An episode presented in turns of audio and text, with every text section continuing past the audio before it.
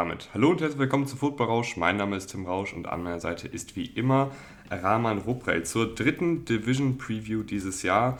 Heute die AFC South. Ähm, wir haben da ganz normal wie jedes Jahr die Jaguars, die Texans, die Titans und die Colts. Wir werden wie immer vorgehen, dass wir mit dem letztjährigen schlechtesten Team starten und dann mit dem besten Team aufhören. Äh, Rahman, wie immer, guten Morgen. Guten Morgen, ja, weiß ich nicht, ob das wie immer ist, aber ich begrüße dich, mein Lieber. Wie viel Bock hast du auf die Division? Wenig, sage ich dir, wie es ist. also die AFC South ist unsexy, die war letztes Jahr schon unsexy. Und ehrlich gesagt, ich habe fast die Befürchtung, sie ist ein bisschen unsexier geworden. Echt? Okay. Ja, ich finde es schon. Noch also, unsexier. Ja, das liegt einfach daran, dass, dass die Titans ein bisschen Qualität verloren haben. Die Jacks sind spannend, muss man schon sagen. Ähm, aber Houston finde ich jetzt auch nicht so aufregend. Und dann bleiben mir nur noch die Colts. Und die Colts, äh, über die reden wir noch. Aber ich glaube, dass wir trotzdem den Leuten da draußen einen sehr, sehr guten Überblick über alle vier Teams geben können. Ich glaube auch, dass es ein paar spannende Projekte bei allen Teams gibt, wie jedes Jahr. Und die wollen wir euch heute ja, zeigen. Also es ist wie immer, dass wir alle vier Teams durchgehen, ähm, euch die einzelnen Spieler vorstellen. Die Coaches äh, gibt es ja auch zwei neue, beziehungsweise der eine der beiden äh, ist aus dem Team sozusagen befördert worden. Und dann schauen wir uns noch an, wie werden die Teams denn performen, wer wird am Ende ganz oben stehen. Wie immer würde es uns sehr, sehr freuen, wenn die Folge geteilt wird, ähm, im Freundeskreis, auf Social Media oder sonst wo. Hilft uns wirklich sehr. Ähm, und es geht heute wie folgt vor, dass wir die Jaguars machen, die Texans, dann die Colts und Zuletzt die Titans, die laut Rahman etwas abgebaut haben, aber ich glaube, ich bin auch vielleicht ein, ein leichter Titans-Believer. Aber fangen wir an. In Jacksonville, die haben einen neuen Headcoach, Rahman. Ja, Doug Peterson war jetzt ein Jahr raus. Ähm, hat mir eigentlich bei den Eagles damals immer ganz gut gefallen. Er war immer sehr mutig, hat auch sehr, sehr viele Fourth Downs ausgespielt, ähm, hat insgesamt schon auch eher eine passlastige Offense geführt ich bin gespannt, wie er, wie er Trevor Lawrence weiterhilft, weil das war so ein bisschen das Kernthema für mich in der letzten Saison, dass, dass Trevor Lawrence natürlich nicht gut gespielt hat, auch, zumindest über weite Strecken ähm, der Saison, aber er hatte auch wenig, sehr wenig Hilfe, wurde wirklich allein gelassen. Und ähm, ja, da gab es so viel Chaos bei den Jaguars, dass, dass dann einfach so ein Trevor Lawrence, der eigentlich deine wichtigste Personalie sein sollte, so ein bisschen runtergefallen ist ich muss sagen, ich glaube, ich bin einer der wenigen, die nicht so super begeistert über die Peterson-Verpflichtung ist. Also ich habe schon viel gelesen, dass er jetzt fast schon der Heilsbringer ist und sowas. Und ich, ich glaube, irgendwo kann er das vielleicht sogar sein. Aber ich, ich bin da echt ein bisschen skeptisch, einfach in Anbetracht der Tatsache, dass es bei den Eagles äh, in der letzten Saison unter Peterson echt drunter und drüber ging. Und damit meine ich jetzt nicht nur die Bilanz, sondern es war auch schematisch echt teilweise eine, eine Katastrophe, dass irgendwelche Guards ineinander gelaufen sind, dass, dass die Receiver nicht an den richtigen Stellen standen, dass Carson Wentz absolut implodiert ist. Ähm, natürlich ist da nicht immer eine Person alleine schuld, aber ich finde, es ist schon etwas, was man im Auge behalten muss, dass, dass Peterson natürlich den Super Bowl gewonnen hat, dass er in dieser Zeit aber auch noch einen Frank Reich als Offensivkoordinator hatte und dass es dann seit Frank Reich, Frank Reichs Abgang einfach nicht mehr ganz so rund lief. Ähm, wir erinnern uns, glaube ich, alle auch noch ganz, ganz dunkel daran, dass er in, in Woche 17 dann nochmal einen anderen Quarterback reingeworfen hat, mm, den ja, so aber keiner auf dem Zettel hatte. Das kann man ihm nicht vorwerfen. Dadurch haben sie irgendwie drei Picks äh, besser gepickt ja. und dadurch haben sie insgesamt irgendwie zwei, drei Erstrunden-Picks, glaube ich, generiert, weil dann der wilde Trade mit den Saints kam und so weiter und so fort. Ähm, und, und mit den Dolphins, glaube ich, auch. Also, aber das, dass das im Lockerroom nicht gut ankommt, ist ja, glaube ich, auch klar. Das ist klar, aber das kannst du, finde ich, ihm nicht vorwerfen. Also, wenn das von oben vorgegeben war, hat er als, als Coach tatsächlich einfach nur seine Pflicht erfüllt, ähm, die ihm vorgegeben wurde, was natürlich schade ist eigentlich. Ein Coach sollte immer noch selber entscheiden, was er macht. Aber es war schon relativ offensichtlich, warum er damals Hertz dann gebencht hat. Und ich weiß gar nicht mehr, wen er dann gebracht hat. Sutfeld aber, oder sowas? Ich, ich weiß es auch ja, nicht. Ja, nix, nix, Sutfeld oder, oder wie auch immer er heißt. Ähm, so oder so, also das würde ich ihm jetzt nicht ankreiden. Aber ich kreide ihm an, dass die Offensive ein bisschen chaotisch war. Ja. Dass das ganze Team ein bisschen chaotisch fair. war. Fair, ähm, fair. Er bringt aber, und ich glaube, das könnte Trevor Lawrence helfen, um da jetzt den Bogen zu spannen. Er ist ja, wie du gesagt hast, ein sehr passfreudiger Headcoach und er ist vor allen Dingen auch ein Headcoach, der schon als einer der ersten ähm, vor einigen Jahren die RPOs äh, mitgebracht hat und, und auch über diese RPOs den Super Bowl gewonnen hat. RPOs sind nicht mehr ganz so effektiv äh, wie vor drei, vier Jahren, das ist klar. Aber das war etwas, was Trevor Lawrence am College sehr, sehr gut gemacht hat, was er sehr, sehr gerne gemacht hat. Ähm, und ich würde mir da erhoffen, dass er einfach diese Offensive etwas Quarterback-freundlicher gestaltet, dass er für Trevor Lawrence einfache Reads äh, gestaltet und dass so dann die, die Baseline der Offensive einfach etwas angehoben wird. Weil, als ich mir Trevor Lawrence jetzt nochmal angeschaut habe, äh, ich weiß, die Statistiken sehen katastrophal aus äh, und ich weiß, da sind auch ein paar äh, Spielzüge dabei gewesen, die katastrophal waren, gar keine Frage, wie bei jedem Rookie. Aber es war auch echt eine Menge, was er einfach nicht kontrollieren konnte. Also dann schaut man sich die Interception an und denkt, oh, den hat er jetzt aber überworfen und dann schaut man sich das nochmal an und sieht, dass der Receiver eine falsche Route läuft, weißt du? Also dass, dass Trevor Lawrence ganz klar damit gerechnet hat, dass, dass der Receiver tief geht, aber er biegt dann irgendwie in die Mitte ab und deshalb sieht es so aus, als wäre irgendwie der Ball komplett überworfen worden. Es war aber einfach eine Fehlkommunikation, beziehungsweise der Receiver ist die falsche Route gelaufen. Äh, es gibt auch diesen einen herrlichen Clip in Woche 15 oder sowas, wo äh, LaVisca Chenault und noch ein anderer Receiver ineinander laufen bei einer Route. Also es ist wirklich die Offensive Line war ja auch nicht sonderlich schön. Äh, das Coaching unter Urban Meyer müssen wir, glaube ich, gar nicht drüber reden. Äh, es, es gibt eine Menge Ausreden für Trevor Lawrence, die nicht nur Ausreden sind, sondern auch wirkliche Gründe, warum das nicht so gut funktioniert hat in, in Jahr 1. Ja, er hat, er hat zumindest noch im letzten Spiel gegen die Colts ähm, gezeigt, was denn möglich ist. Und, und das gibt mir Hoffnung. Und deswegen will ich gar nicht so sehr auf, auf die exakten Statistiken eingehen. Die waren nicht gut letztes Jahr. Ähm, aber die Ansätze hat man dann in diesem Spiel zumindest gesehen, was, was theoretisch möglich ist. Die Frage ist, kann er das wirklich dann dieses Jahr direkt umsetzen? Ähm, macht er diesen, diesen Schritt, den meistens dann Rookie-Quarterbacks machen? Da bin ich immer noch ein bisschen skeptisch, einfach weil sich die Waffen in dem Sinne jetzt nicht sonderlich verbessert haben. Auch wenn du jetzt einen Christian Kirk geholt hast, also sehr, sehr teuer, ähm, ist ein Receiver, der für mich ja okay ist. Äh, aber jetzt ist, ich würde jetzt nicht mal von gut sprechen tatsächlich. Ähm, ist, ist meistens, finde ich, up and down. Und, und dahinter so richtig, so richtig Hilfe bekommst du da nicht. Marvin Jones ist ein etablierter Receiver. Äh, ich sag mal, mit dem machst du nichts falsch. Aber dass Marvin Jones jetzt starten muss, ist vielleicht auch nicht so das Beste. Ähm, dann hast du noch Zay Jones von, von den Raiders.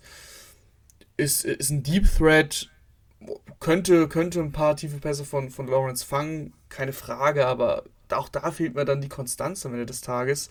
Und LaVisca Chenot zum Beispiel, der hat auf, auf NFL-Niveau noch nicht gezeigt, dass er dieser Gadget slash ja, diese Waffe sein kann einfach, die, für die er gehalten wurde, dass du ihm den Ball irgendwie in die Hände gibst und er dann Yards after the Catch kreiert. Hat er immer mal wieder gezeigt, so ein bisschen, aber es war auch da nie die Konstanz da.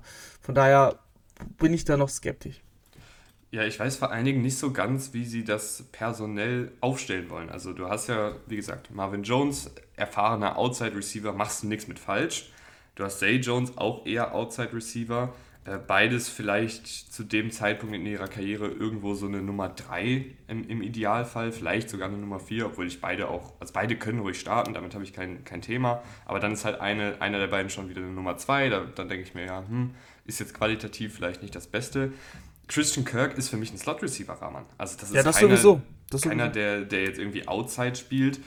Äh, LaVisca Chenault genauso, Jamal Agnew genauso. Und wenn man bei den Titans guckt, Evan Ingram, Dan Arnold sind auch eher diese Receiving Slot Tight Ends, weißt du? Und dann hast du jetzt, ich habe jetzt gerade fünf Spieler genannt, die natürlich unterschiedliche Skillsets haben, aber eigentlich alle eine ähnliche Rolle spielen und die können halt nicht alle auf dem Feld stehen, weil sonst hast du am Ende fünf Slot-Receiver auf dem Feld, mehr oder weniger.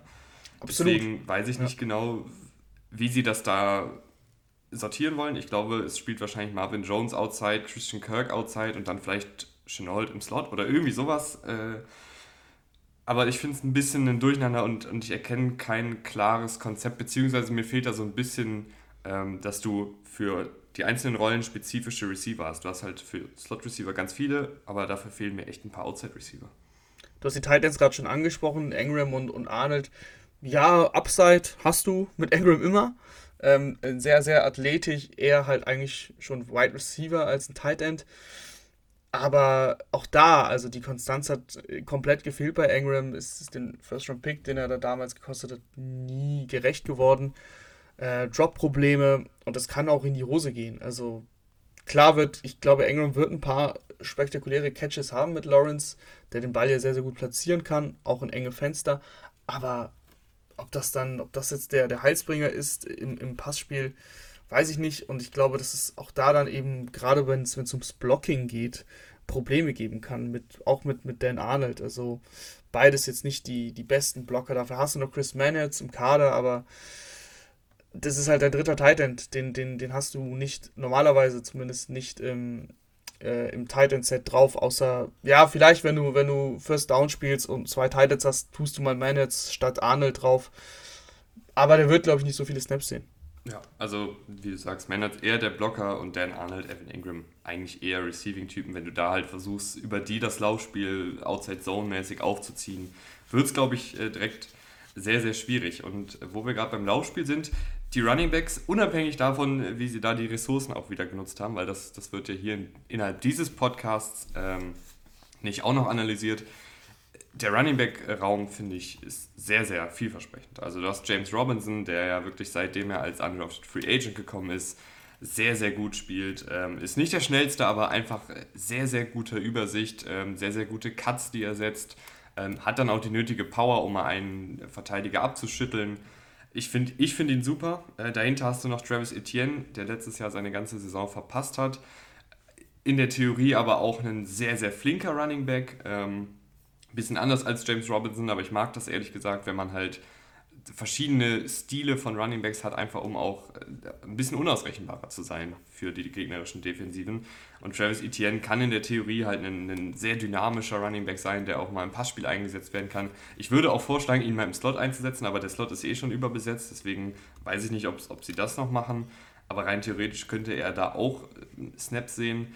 Ich finde die Running Backs äh, sehr, sehr vielversprechend, sehr, sehr gut und noch jung, also ähm, bei den Running Backs habe ich keine Probleme. Man darf natürlich nicht unterschätzen, dass James Robinson von einem Achillessehnenriss kommt mhm. und ähm, eventuell gar nicht fit ist in Woche 1. Also das ist immer eine, eine, schwierige Verletzung. Was Cam Akers letztes Jahr gezeigt hat, ist nicht selbstverständlich. Ähm, und von daher würde ich jetzt erstmal davon ausgehen, dass dadurch Travis Etienne sich ganz, ganz klar die Workhorse-Rolle erstmal erarbeitet im Training Camp, weil er keine Konkurrenz hat, zumindest keine große Konkurrenz.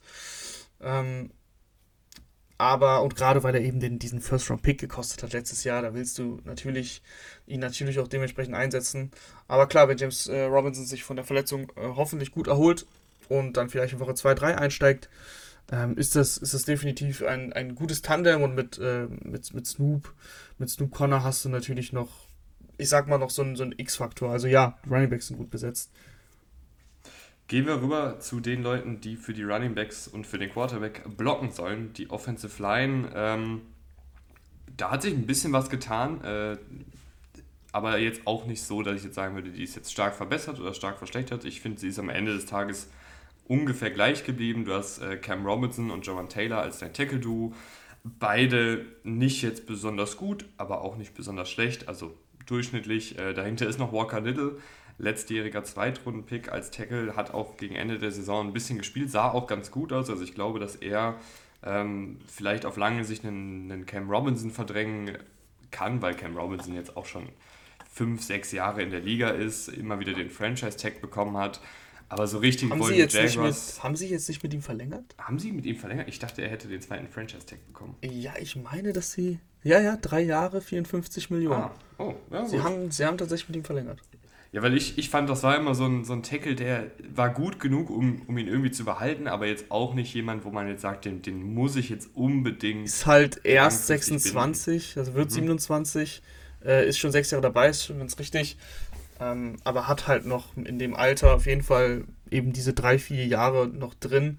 Mhm. Und gute Left Tackles sind eben rar gesät. Cam Robinson ist okay, solide, gut ist vielleicht noch ein bisschen zu viel, aber solide auf jeden Fall und das ist auch rar gesät. Von daher verstehe ich schon, warum du, warum du den bindest, gerade wenn du eben jetzt Lawrence hast. Ja, dann hast du Robinson und Taylor jetzt eben als dein, dein, dein Starting Duo. Du hast dahinter noch Walker Little, was dann auch schon wieder ein, ein kleiner Luxus ist. Äh, Interior Offensive Line macht mir ein bisschen Sorgen. Äh, ben Bartsch, unterdurchschnittlicher Starter ähm, auf Left Guard. Auf Center wird es ein Duell zwischen Tyler Shetley, der ganz, ganz solide aussah, und äh, Drittrunden-Pick äh, Luke Fortner, der noch eine Menge Nachholbedarf hat in Sachen Pass-Blocking, äh, als Laufblocker ganz gut, äh, als Passblocker auch was die Spielintelligenz angeht, ähm, noch ein bisschen Nachholbedarf. Und auf Right Guard hast du Brandon Scherf geholt, der in der Theorie natürlich ein sehr, sehr guter Starter ist, ja, aber halt auch immer wieder mit Verletzungen äh, zu tun hatte.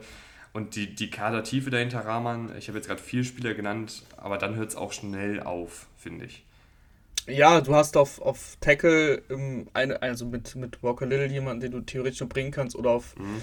ähm, auf Center hast du, hast du auch eben einen Spieler, der dann eben rein rotieren kann, wenn je nachdem, ob es dann eben Shadley oder, oder Fortner ist. Aber ja, also sonst ist es tatsächlich sehr, sehr dünn.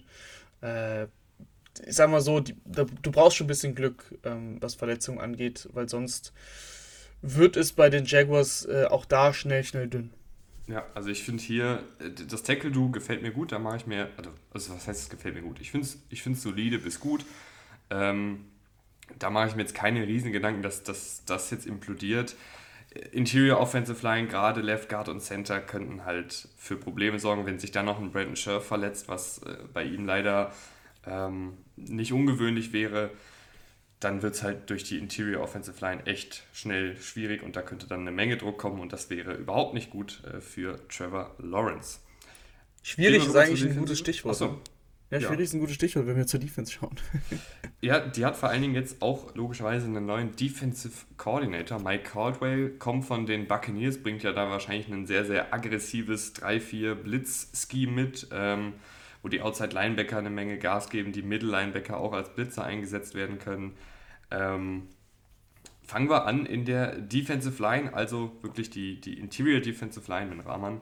Da haben sie Foloranzo Fatukasi als Nose Tackle geholt, äh, ein sehr, sehr guter Laufstopper, ähm, der da einfach bei den Jets jahrelang einen guten Job gemacht hat und den Job jetzt hoffentlich weiter bei den Jaguars machen wird, weil er einfach ein guter Footballspieler ist.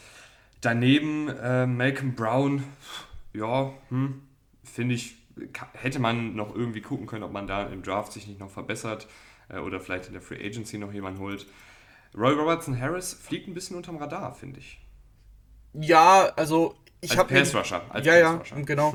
Das ist, das ist auch ein Problem bei den, bei den Jacks gewesen. Ähm, gegen den Pass waren sie, also zu dem Pass Rush waren sie okay noch, aber äh, gegen den Laufer waren sie ziemlich schlecht. Ähm, und das könnte sich eventuell so, gerade was die, was die Defensive Line angeht, klar, du hast mit ähm, Fatukasi jemanden geholt, der das, der das stoppen kann, aber ich bin da immer noch ein bisschen skeptisch allgemein. Äh, das ist eine, für mich insgesamt eine eher unterdurchschnittliche D-Line, wenn du, wenn du Pass Rush und ähm, Run Defense mit einbeziehst. Und mir fehlt auch so ein bisschen einfach Upside, ehrlich gesagt. Also, das ist halt relativ unsexy. Malcolm Brown ist schon, schon länger in der Liga. Äh, Fatukasi hast du gerade schön beschrieben, ist ein Laufstopper, aber halt mehr auch nicht. Mhm. Und äh, du sagst, Roy Robertson Harris äh, fliegt unter dem Radar. Ähm, ja, kann man so sehen, aber das reicht mir trotzdem insgesamt nicht, um zu sagen, okay, diese Interior Defensive Line, wenn wir jetzt nur von, äh, ist ja ein 3-4-System, also wenn wir nur von den D-Linern sprechen, äh, dass, dass, dass das gut genug ist. Dafür hast du ja vielleicht äh, gerade deshalb auch noch einen äh, Trayvon Walker gedraftet, der durch seine Positionsflexibilität durchaus auch mal äh, als Defensive Liner, gerade bei Passing Downs, aufgestellt werden kann.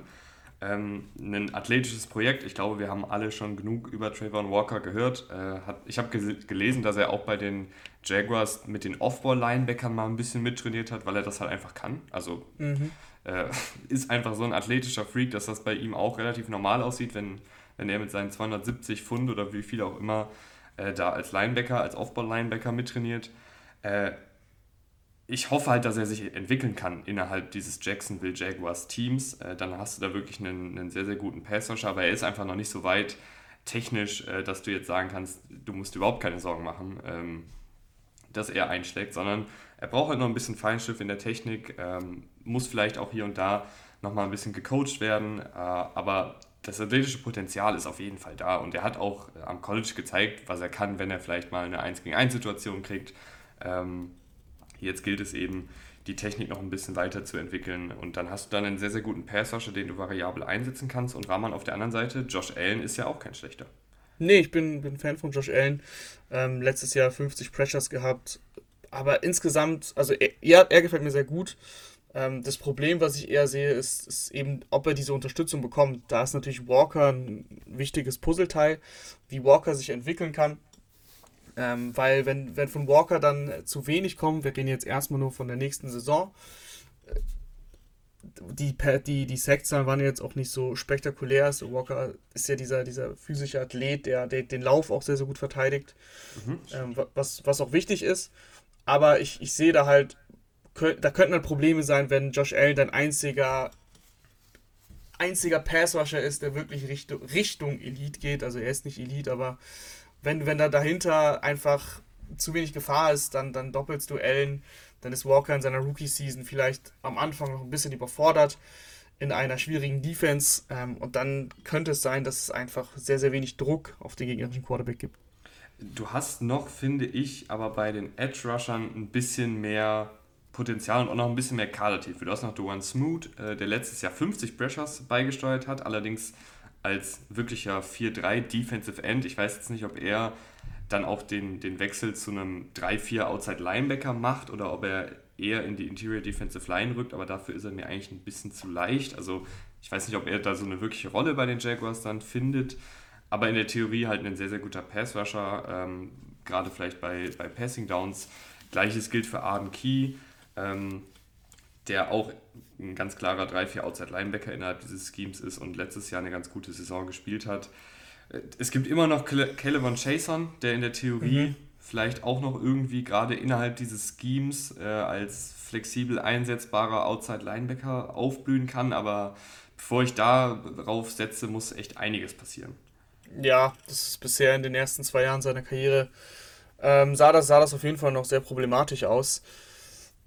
Ich ja, also das, das, das Potenzial ist auf jeden Fall da. Das muss man wirklich sagen, weil Josh Allen einfach ein sehr guter Passrusher ist. Äh, Walker kann sich dahin entwickeln und dann hast du in der Theorie ein junges äh, Passrushing-Duo, was theoretisch Elite werden kann. Mhm, aber wie gesagt, wenn wir über die nächste Saison sprechen, dann ist mir das insgesamt noch mit zu vielen Fragezeichen behaftet. Ich finde nicht. Ich finde, die Edge Rusher sind, sind solide. Ich mache mir aber, wenn du jetzt die ganze Defensive Front, sag ich mal, nimmst, ähm, mit den Interior Defensive Linern, dann gebe ich dir recht. Äh, genau, meine ich natürlich auch. Ja, dass es da hier und da einfach noch ein bisschen hapern könnte. Aber was, worauf ich auch mal gespannt bin, Trayvon Walker, Josh Allen als Outside Linebacker Starting Duo in diesem 3-4 blitzlastigen Scheme, wo sie dann auch hier und da mal in Coverage droppen können, weil ich glaube, das können sie beide sehr, sehr gut. Äh, ich glaube, das könnte, wenn alles gut läuft, auch echt Defin äh, Offensiven vor Probleme stellen.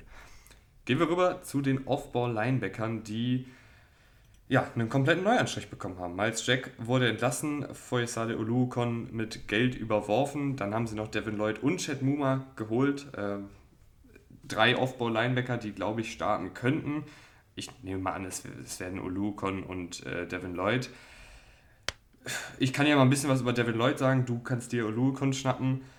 Devin Lloyd sehr, sehr runder Linebacker, der echt wenige wirkliche Schwachstellen hat. Ich glaube, die einzige Schwachstelle, die man ihm irgendwie vorwerfen kann, und dafür kann er nichts, ist, dass er kein Überathlet ist. Äh, aber hat das am College zumindest wettgemacht mit, mit toller Spielintelligenz, mit guter Agilität. Also nur weil man kein, kein guter Athlet ist, was die Endgeschwindigkeit angeht, heißt es ja nicht, dass man nicht agil ist. Ähm, und einfach eben mit dieser Spielintelligenz, ähm, auch mit der nötigen Spielhärte, sage ich mal, um, um den Lauf zu stoppen, kann auch echt als Blitzer eingesetzt werden. Also ich kann mir da fast schon vorstellen, er ist nicht ganz so athletisch wie Devin White, äh, aber ich kann mir vorstellen, dass Mike Caldwell ihn auch echt oft auf Quarterback-Jagd schickt.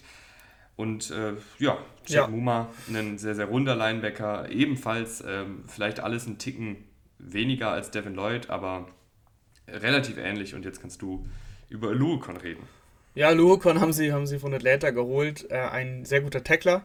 Hatte letztes Jahr, glaube ich, 130 Tackles gesetzt. Aber ehrlicherweise finde ich es dahinter fraglich. Also, e egal ob es jetzt in Coverage ist, egal ob es gegen den Lauf ist, da hat er wirklich seine Schwierigkeiten, gerade in Coverage da, da mitzuhalten. Da auch mal, ähm, wenn es eine Crossing Route zum Beispiel ist, verliert er meistens hinter sich halt den, den Spieler und kommt da, kommt da dann auch nicht mehr hinterher. Ähm, und, und auch in der Run-Defense hat er teilweise Probleme gehabt. Also sehr, sehr viel Geld bekommen, hast du schon, hast du schon gesagt. Ähm, die, die Jaguars sind ja in der Free Agency sowieso meistens äh, sehr ausgabefreudig. Aber ob das jetzt die, die Riesenverstärkung ist, da bin ich skeptisch. Wie gesagt, Tackling ist gut, sogar, sogar sehr gut. Aber alles darüber hinaus, ja, fraglich. Ja, und jetzt wird vielleicht der eine oder andere sagen, ja, äh, wieso ist er kein guter Laufverteidiger, wenn er so viel Tackles gesammelt hat? Äh, Tackles kommen in ganz vielen verschiedenen Formen. Ne? Ich meine, du kannst den, den Running Back auf dich zukommen lassen und ihn dann sicher tackeln, aber du kannst auch einfach äh, vorangehen, dich in den Guard reinwerfen und dann irgendwie so den Running Back zu Fall bringen. Und es ist beides dann ein Tackle, aber das eine ist halt deutlich effektiver als das andere. Und Foyesade Olukon mit seiner schmalen Statur ist halt ein Linebacker, der jetzt nicht unbedingt äh, in der Laufverteidigung gegen die Guards und Centers dieser Welt ankommt, was ja gar kein Problem ist, äh, aber muss halt einfach erwähnt werden. Vor allem, ja, wenn, dann, ja. wenn dann die Defensive Line-Rahmern äh, eh nicht so stabil ist gegen den Lauf und dann die Guards und Center in das zweite Level der Defensive vorrücken können, dann wird es halt für ihn schwierig. Hat Coverage über 500 Yards zugelassen. Ähm, das ist dann im, im Gesamtpaket, finde ich, sollte das nicht der, der Linebacker sein, den du eben teuer bezahlst und der deine jungen, jungen Spieler, die jetzt dazugekommen sind, ähm, dann ranführt. Also da bin ich einfach skeptisch. Wo wir gerade bei Coverage sind, äh, die Cornerbacks gefallen mir ganz gut. Äh, du hast Shaquille Griffin, äh, der eine, eine schlechte Nummer 1 sein kann, finde ich. Also ist jetzt keiner, wo ich jetzt sage, da mache ich mir gar keine Sorgen, aber ist definitiv ein Cornerback, der, der gut ist, der auch die, die typische Cornerback Athletik mitbringt, äh, Größe, Länge. Ähm, und dann hast du Darius Williams auf der anderen Seite, der zwar klein ist, zwar schmächtig ist, aber das mit einer Menge Spielintelligenz wettgemacht hat bei den Rams ähm, und da wirklich eine Zeit lang sehr, sehr gut war. Letztes Jahr ein bisschen wackeliger, aber davor die Saison war er wirklich große Klasse. Und du hast noch Tyson Campbell, der keine richtige Stärke hat, aber das ist dann seine Stärke, dass er eben auch keine, keine Schwäche hat. Ein sehr, sehr runder Cornerback. Das Einzige, was ich mich frage, ist, äh, wer spielt dann Slot-Cornerback? Denken Sie, packen Sie dann Darius Williams in den Slot, weil er halt prototypisch eher dieser kleinere, schmächtigere Cornerback ist, das weiß ich noch nicht so richtig. Fände ich, möglich, äh, ja. fände ich ehrlich gesagt ein bisschen schade, weil ich finde ihn als Outside-Cornerback echt gut. Mhm. Ja, letztes Jahr hat es schon gut gesagt, ein paar Schwächen gehabt, aber ich, mir hat er eigentlich auch immer gefallen. Ähm, theoretisch hast du noch Trey Herndon, der war aber unterdurchschnittlich eher. Ähm, das ist noch nett. Das ist ja, das, gesagt. Ist, das ist noch nett gesagt. Äh, von daher, es wird sich, ich, ich denke tatsächlich, dass sie, dass sie Williams reinpacken, weil ich Tyson Campbell eher nicht im Slot sehe. Also zumindest sehe ich Williams eher im Slot. Mhm. Mm, aber ja, die, die Cornerbacks äh, sind für mich solide. Äh, aber auch da, Tiefe ist ein Fragezeichen. Also alles danach, alles hinter Tyson Campbell wird dann schon wirklich schwierig. Und äh, du brauchst einfach, du verlässt dich einfach darauf, dass, dass deine Spieler gesund bleiben, was in dieser Sportart halt, ja, eher selten ist. Mhm. Safeties, äh, Andrew Wingard, Rahman, äh, mhm. ist irgendwie jemand, der fliegt ein bisschen unterm Radar, ist kein Elite-Safety, gar keine Frage, aber durchaus solide. Auf jeden Fall, Andrew Wingard gefällt mir ganz gut. Ähm, tackelt auch solide. Du hast äh, Andrew Cisco letztes Jahr gedraftet in der dritten Runde, äh, der, der in Coverage gut sein kann. So kam er zumindest aus dem College. Ist natürlich dann im, im ersten Jahr alles nicht so leicht. Und äh, mit Ray Sean Jenkins, einen, einen alten Veteran, der, wie du, wie du so schön sagst, keine richtige Schwäche hat. Also tackelt ganz gut. Ähm, er ist in der Laufverteidigung solide, gegen den Pass okay. Also ist alles nicht berauschend gewesen letztes Jahr, aber auch nichts eine Katastrophe. Von daher, so diese ganze Secondary ist für mich okay, aber mhm. jetzt auch nicht mehr. Nee, die, die, hier gibt es halt irgendwie, finde ich, nicht so richtig was in der Secondary, wo ich jetzt sage, da bin ich mal richtig gespannt drauf. Genau. Also es sind ja. halt alles irgendwie. Hier, also es sind, finde ich, durch die Bank weg solide Starter. Ähm, man kann bei Shaquille Griffin und Darius Williams in, an guten Tagen sogar sagen, das sind, das sind gute Starter oder sehr gute Starter sogar. Äh, aber ich glaube, am Ende des Tages werden die sich alle irgendwo so zwischen solide bis gut einpendeln und dann hast du eine solide bis gute Secondary, was dich in der NFL weit bringen kann, aber ich glaube, in absoluten Shootouts kann diese Secondary auch echt Probleme kriegen, weil sie halt einfach nicht jetzt die allertalentierteste Secondary ist, gerade was, was die Safeties angeht. Ähm, ja. Wo siehst du denn die Jaguars nächstes Jahr? Ich sehe die Jaguars auch aufgrund äh, eines sehr freundlichen äh, Spielplans tatsächlich, und obwohl ich sehr, sehr kritisch war bei Doug Peterson, ähm, bei 7 und 10. Finde ich, ist jetzt kein, keine schlechte Bilanz. Nee, finde ich auch nicht. Ähm, finde ich sogar für die Jaguars gut. Hm, für mich ist da noch zu viel un unsicher. Also, das, das Team gefällt mir irgendwie einfach nicht. Lawrence gefällt mir, aber alles andere bin ich skeptisch. Ich mag Josh Allen, ich mag das Potenzial, was die Pass Rusher theoretisch haben, aber das werden sie in dem Gesamtpaket nächstes Jahr nicht abliefern können. Da bin ich einfach bei Walker noch nicht überzeugt, dass er sofort einschlägt und, und 50 Pressures sammelt. Ähm, von daher bin ich nur bei 5 und 12. Oh, ja, das ist das erste Mal, dass, dass ich jetzt hier der, der Freundliche Ja, bin. ja, so, so läuft es. Soll es auch geben. Soll es auch geben. Gehen wir rüber zu den Houston Texans, Rahman. Wie, wie optimistisch bist du da? Weil mir hat eigentlich, also hört sich jetzt komisch an, dass man das über die Texans sagt, aber die Art und Weise, wie sie ähm, diese Offseason gehandhabt haben, finde ich eigentlich ganz gut. Ja, du hast natürlich mit dem, mit dem ganzen Deshaun Watson-Thema den, den Jackpot in Anführungsstrichen gezogen. Also, es war natürlich eine Riesenthematik, dass du, dass du dann Watson losgeworden bist für den Preis, den du bekommen hast. Ähm, ideal gelaufen würdest du heute nicht mehr bekommen die, die Hintergründe sind bekannt. Ähm, ich ich mache mir da bei den, bei den Texans insgesamt nicht, nicht die Riesensorgen. Äh, ich finde, sie, sie gehen das alles, das ganze Thema um ihren Kader ganz gut an. Aber es ist ein Langzeitprojekt, finde ich. Also da muss, muss man auch so klar sagen. Und das, der Kader ist jetzt noch nicht bereit, nächstes Jahr äh, hier irgendwie um die Playoffs oder so zu spielen. Vielleicht auch nicht im übernächsten Jahr. Ähm, aber so wie sie eben die Draftpicks äh, tätigen und wie sie die ganze Quarterback, ähm, ja, Thematik behandelt haben, das hat mir ganz gut gefallen. Ich verstehe zwar immer noch nicht so genau, warum sie den Headcoach entlassen haben, um dann Lobby Smith äh, zum Headcoach ja, zu ernennen. Ist schwierig, ja. äh, weil ich fand den Coaching-Staff eigentlich ohnehin ganz gut, aber jetzt haben sie eben Lobby Smith als, als Headcoach, äh, Pep Hamilton als Offensivkoordinator, der äh, schon einige Quarterbacks, äh, sein neuestes Projekt war damals ähm, Justin Herbert, geschliffen hat und so ein bisschen als einer der neuen heißen ähm, Offensivflüsterer, Quarterback-Flüsterer, wie auch immer, äh, gilt. Davis Mills ist dann jetzt sein nächstes Projekt. Äh, ja, ich, ich finde, Davis Mills hat den Umständen entsprechend eine sehr, sehr gute Rookie-Saison gespielt. Bei ihm finde ich es halt ein bisschen die Frage, äh, wie viel geht dann da noch? Also weißt du, wie ich meine? Ja, also klar, ja logisch. Es ist ein bisschen wie Gardner Minshew vor ein paar Jahren, weißt du, auch eine sehr gute Saison gespielt in schlechten Umständen. Aber kann er jetzt aufgrund seiner physischen Limitierungen wirklich jetzt jemand werden, der über Jahre diese Franchise anführt, weiß ich nicht. Ist natürlich schwierig. Ähm, ich würde das nicht komplett ausschließen, weil ich Ansätze gesehen habe, die schon sehr, sehr gut waren und die man immer noch verbessern kann. Und das, was er nicht gut gemacht hat, nämlich äh, gerade unter Druck gestruggelt ähm, und, und einfach unkonstant im, im Kurzpassspiel, ich finde, daran kann er arbeiten. Und, und von daher, ähm, mir hat es wirklich gut gefallen, dass er, dass er den Deep Ball drauf hat, dass er da auch äh, fast 50% angebracht hat an den Mann. Sechs Touchdowns und nur eine Interception. Das sind wirklich gute Werte. Und äh, das ist etwas, wo ich schon sagen würde, das schwieriger daran zu arbeiten. ist schon mal schön, dass das da ist und dass er dann im Kurzballspiel da wirklich äh, unkonstant war. Äh, das ist dann eben dem Dasein geschuldet, dass die Texans einfach kein gutes Team waren und du halt einen Rookie reingeworfen hast in eine wirklich schwierige Situation. Jetzt haben sie ein bisschen nachgerüstet ähm, auf Wide Receiver. John Matchy gedraftet, ein, ein guter Allrounder, der sich aber ein bisschen schwer tut, wenn ein Cornerback wirklich physisch spielt. Also ist halt ein etwas kleinerer, schmächtigerer äh, Spieler, der übers Route Running kommt. Ähm, aber jetzt nicht jemand, der jetzt unbedingt bei Contested Catches oder Press Coverage äh, glänzt. Dann hast du noch Nico Collins. Äh, bei ihm ist so ein bisschen das Gegenteil, ein sehr, sehr physischer äh, Outside-Wide Receiver, der eben auch hochsteigen kann und den Ball aus der Luft pflücken kann, wenn es sein muss. Ähm, und Rahman, ich überlasse dir die Bühne für, für Brandon Cooks. Ah, ich bin großer Brandon Cooks-Fan.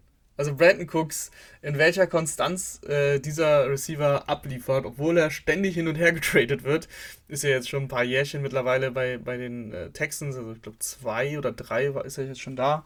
Oder er geht, glaube ich, in sein drittes so oder so, ähm, Brandon Cooks wirklich eine, eine gute, gute Nummer 1, würde ich sagen. Also, er ist keine sehr gute Nummer 1, das ist klar. Es gibt noch bestimmt 10, 15 Receiver natürlich, die, die ich vor ihm äh, als Nummer 1 nehmen würde. Oder sagen wir es mal so, ist eine sehr, sehr gute Nummer 2. und kann auch eine Nummer 1 sein. Ich glaube, das ist besser formuliert. Äh, Brandon Cooks einfach super, super schnell, ist immer noch ein sehr, sehr, sehr, sehr krasser Deep Threat. Ähm, fängt dir eigentlich, wenn er, wenn er fit ist, mindestens im Spiel eine, eine 40-Yard-Bombe, wenn, wenn der Pass eben gut kommt. Ist da sehr, sehr sicher auch, was, was, was die Catches angeht, obwohl er nicht der Größte ist. Ähm, das gefällt mir wirklich sehr gut. Läuft seine Routen auch solide. Also ist einfach so ein wirklich guter Allrounder, der ein bisschen verschenkt ist bei den Texans, weil er in einem Team, was um den Titel spielt, theoretisch, äh, eine sehr, sehr gute Nummer 2 sein könnte. Mhm. Dahinter wird es ein bisschen dünn. Äh, du hast einen Chris Conley, der schon einige NFL-Snaps gesehen hat, Philipp Dossett und Chris Moore ähnlich, aber im Idealfall sind die drei, die wir zu Beginn genannt haben, also Collins, Cooks und Matchy, durch die Saison weg deine Starter, weil ansonsten äh, hast du echt auf Receiver nicht sonderlich viel Kadertiefe. Auf Thailand, äh, Brevin Jordan ist da jemand, der wahrscheinlich jetzt die Starterrolle übernimmt. Ein, ein sehr athletischer Tight End, der aber ähnlich wie ein Evan Ingram und ein Dan Arnold eher im Receiving Game seine Stärken hat, äh, als jetzt im, im Pass-Blocking. Aber auch in der Theorie jemand, den man hier und da mal gut einsetzen kann, der mächtig Yards nach dem Catch kreieren kann. Also ich mag Brevin Jordan ähm, sehr, sehr gerne. Ich glaube, dass er seine 25, 30 Bälle vielleicht fängt. Ähm, Pharaoh Brown kommt wahrscheinlich dann drauf, wenn es ums Blocken geht äh, oder wenn sie mit, mit zwei Titans spielen. Aber auch hier jetzt ist es kein, ist jetzt nicht so, dass jetzt ein absoluter Superstar auf Titan rumläuft. Ne? Wir reden immer noch bei Brevin Jordan von einem letztjährigen Fünftrunden-Pick, der auch noch nicht super viel in der NFL gemacht hat. Das ist jetzt eher ein bisschen ähm, vorausschauend vielleicht, wie, wie seine Entwicklung gehen könnte, aber das ist dann natürlich auch ein Idealfall, Raman. Ja, es ist sehr ausrechenbar. Also eigentlich ist klar, wenn, wenn, wenn Jordan drauf ist, werden sie wahrscheinlich nicht laufen. Und wenn sie laufen, ist es einfach ein klarer Nachteil, weil er das einfach nicht gut kann, das Blocken. Ähm, und bei Brown eigentlich das Gegenteil. Bei Brown kann es zumindest über Play-Action ein bisschen für Verwirrung sorgen. Er kann schon Ball fangen, so ist es nicht. Aber ähm, dennoch, die Titans sind eher unterdurchschnittlich. Ähm, Jordan hat, hat das Potenzial, hat die Athletik, aber ob das dann insgesamt gut genug ist, äh, bezweifle ich auch. Die Running Backs äh, machst du, Burkhead und Mac und ich schnappen mir den Rookie? Können wir so machen. Es ist Mac und, und Burkhead als, als deine Running Backs. es ist schon, ähm, ja, unsexy. Also Marlon Mack von den Coles gekommen, hatte die schwere Verletzung 2020, Achillessehnenriss, ähm, ist dann klar natürlich hinter Taylor gefallen.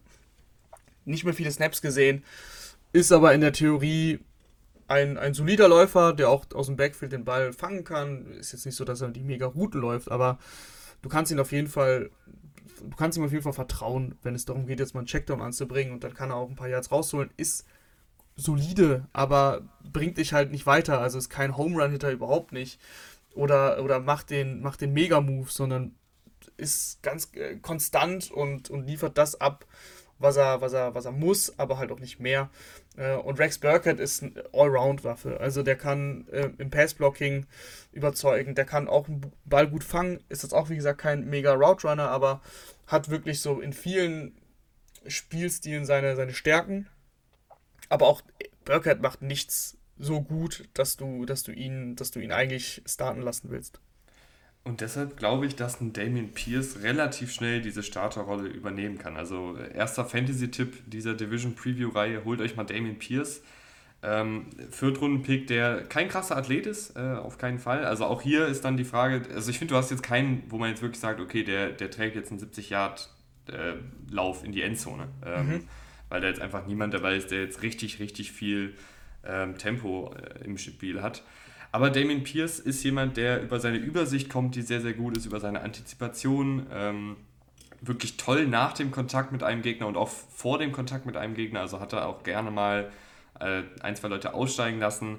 Dazu hat er solide Hände, ähnlich wie, wie Marlon Mack und Rex Burkett, also jemand, dem man, auch, ähm, dem man auch mal einen Ball zuwerfen kann, ist auch hier jetzt nicht der beste Route äh, aber kann den Ball aus dem Backfield auf jeden Fall fangen. Und er ist schon sehr, sehr gut im Passblocking und das ist ja etwas, was NFL-Teams gerne sehen, wenn ihre Running Backs bei Third Down eben nicht nur den Ball fangen können, sondern auch mal einen Blitzer stoppen können oder mal einen Chipblock setzen können. Und das kann Damien Pierce. Also ist so ein bisschen James Robinson ähnlich, dass er halt nicht ein krasser Athlet ist, aber jemand, der einfach in so vielen Bereichen gut ist, dass das dann so ein bisschen kompensiert. Äh, und deshalb Damien Pierce würde ich auf jeden Fall äh, in meinen Fantasy-Ligen draften, sage ich jetzt schon mal. Apropos Pass-Blocking. Gehen wir zur Offensive Line. Die, ja, die ist eher schwierig. Also du hast Tanzel, das ist, das ist dein, dein gesetzter Spieler auf Left Tackle, der bringt dir auch die Leistung, müssen wir uns, müssen wir uns keine Gedanken drüber machen. Ähm, sehr, sehr guter Left Tackle. Canyon Green kam dazu, äh, First Round Pick dieses mhm. Jahr gewesen. Also du kannst davon ausgehen, dass deine linke Seite zumindest stabil oder sogar gut ist, aber dann wird es halt schwierig. Also Justin Britt auf Center, äh, auf Guard bin ich mir noch nicht sicher, sicher ob sie mit Can starten oder mit, mit Sharping. Äh, und, und auf Tackle hast du, hast du Howard, ähm, ehemaliger First-Round-Pick, oder eben äh, Deculus, der, der jetzt in der 22, äh, in dem Draft jetzt dazu kam, in der sechsten Runde, nicht in der 22. ähm, und das ist alles für mich äh, sehr, sehr schwierig. Also Howard konnte sich in der NFL noch nicht beweisen. Äh, für mich ein unterdurchschnittlicher Right Tackle. Äh, Can oder Sharping, also Can letztes Jahr wirklich unterdurchschnittlich gespielt ähm, bei, bei, Jag äh, bei, bei, den Jaguars. Und Sharping ist, ja, ist okay, solide würde ich nicht sagen, aber okay maximal. Also das ist, ist schon schwierig. Mhm. Ja, also gehe ich mit. Äh, Left Tackle Tanzer mache ich mir wenig Sorgen, auch wenn er ein bisschen Verletzungsprobleme hatte. Ähm, Kenyon Green ein, ein, sehr, sehr guter Laufblocker. Passblocking muss er noch ein bisschen dran feilen, ist aber auch ein Rookie. Da kann es auch sein, dass es hier und da mal einfach nicht gut wird, äh, was völlig normal ist. Und dann gehe ich auch mit dir mit. Dass es da durch die Bank weg von Center bis Right Tackle schwierig sein könnte. Titus Howard ist da, glaube ich, so der Einzige, wo man noch sagt, okay, der, der hat vielleicht noch echt Potenzial nach oben. Ähm, hat, war zumindest als Passblocker ganz solide, aber als Laufblocker halt echt nicht so gut. Schwierig. Äh, schwierig. Gehen wir zur Defense? Gehen wir rüber. Da war der Pass Rush äh, überraschenderweise für mich äh, wirklich in Ordnung 2021. Also wenn du, wenn du mal durch die Namen gehst und, und dir das anschaust, dann denkst, denkt man erstmal, okay, ähm, das, könnte, das könnte Probleme geben. Also letztes Jahr haben wir das gedacht, aber das war dann solide, weil zum Beispiel Jonathan Greenhardt ähm, eine echt gute Saison gespielt hat in einer limitierten Rolle. War ein 2020er Drittrunden-Pick ähm, auch Malik Collins hat für Interior wirklich in Ordnung gut für Druck gesorgt. Ähm, und dadurch war das, wie gesagt, nicht die mega Schwachstelle. Es war jetzt aber auch nicht mega gut. Es war halt durchschnittlich. Äh, du hast Okorongfo neu geholt, der kommt von den Rams. Der hat da auch nicht viele Snaps gespielt, so 120 ungefähr. Aber in diesen 120 Snaps, Snaps war er gut. Also die Defensive Line hat definitiv Potenzial. Also von, ob es jetzt ein Collins ist oder ein, Greener, der eben noch relativ jung ist, ein Okorongfo, der in der NFL auch noch nicht so viele Snaps gespielt hat. Da ist auf jeden Fall was möglich, aber die, die mega, also das, das mega Upside fehlt dir natürlich, weil du, weil du da Spieler hast, die, die von der Athletik her ähm, einfach nicht, nicht bis zur Spitze kommen können, was, was, was Pass Rush in der NFL angeht. Mhm. Also selbst Granite ist jemand, der jetzt kein Überathlet ist, sondern der halt eben über viel Technik gekommen ist und da aber auch wirklich sehr, sehr gut war. Also es war wirklich ein sehr, sehr guter Pass-Rusher.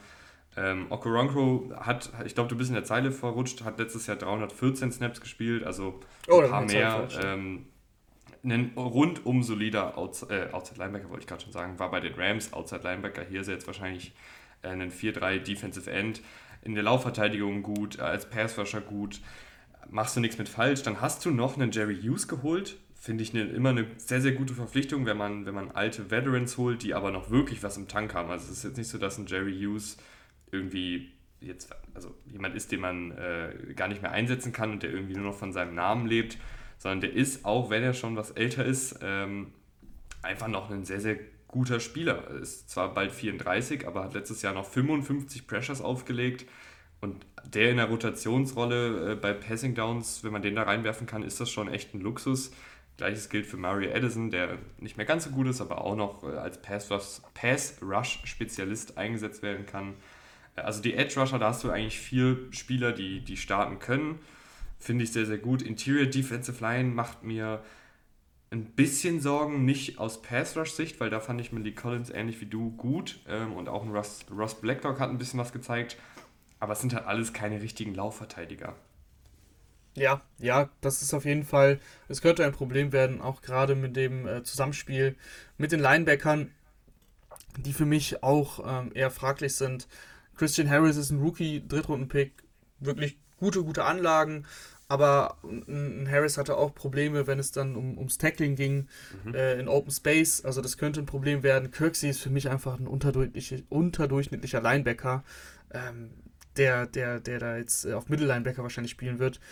Also die beiden im, im Duo, gerade dann für Harris eben im ersten Jahr, das kann, kann Schwierigkeiten geben. Und dahinter hast du äh, einen Garrett Wallow, der nicht viele Snaps gespielt hat letztes Jahr, ein Fünf-Runden-Pick war das ähm, ist, ist dann relativ schwierig. Es sind schon noch Spieler, die, die in der NFL gespielt haben, ein Kamu Grogier Hill zum Beispiel, ähm, die Snaps gesehen haben in der NFL, aber das ist einfach von der Qualität her, reicht es nicht.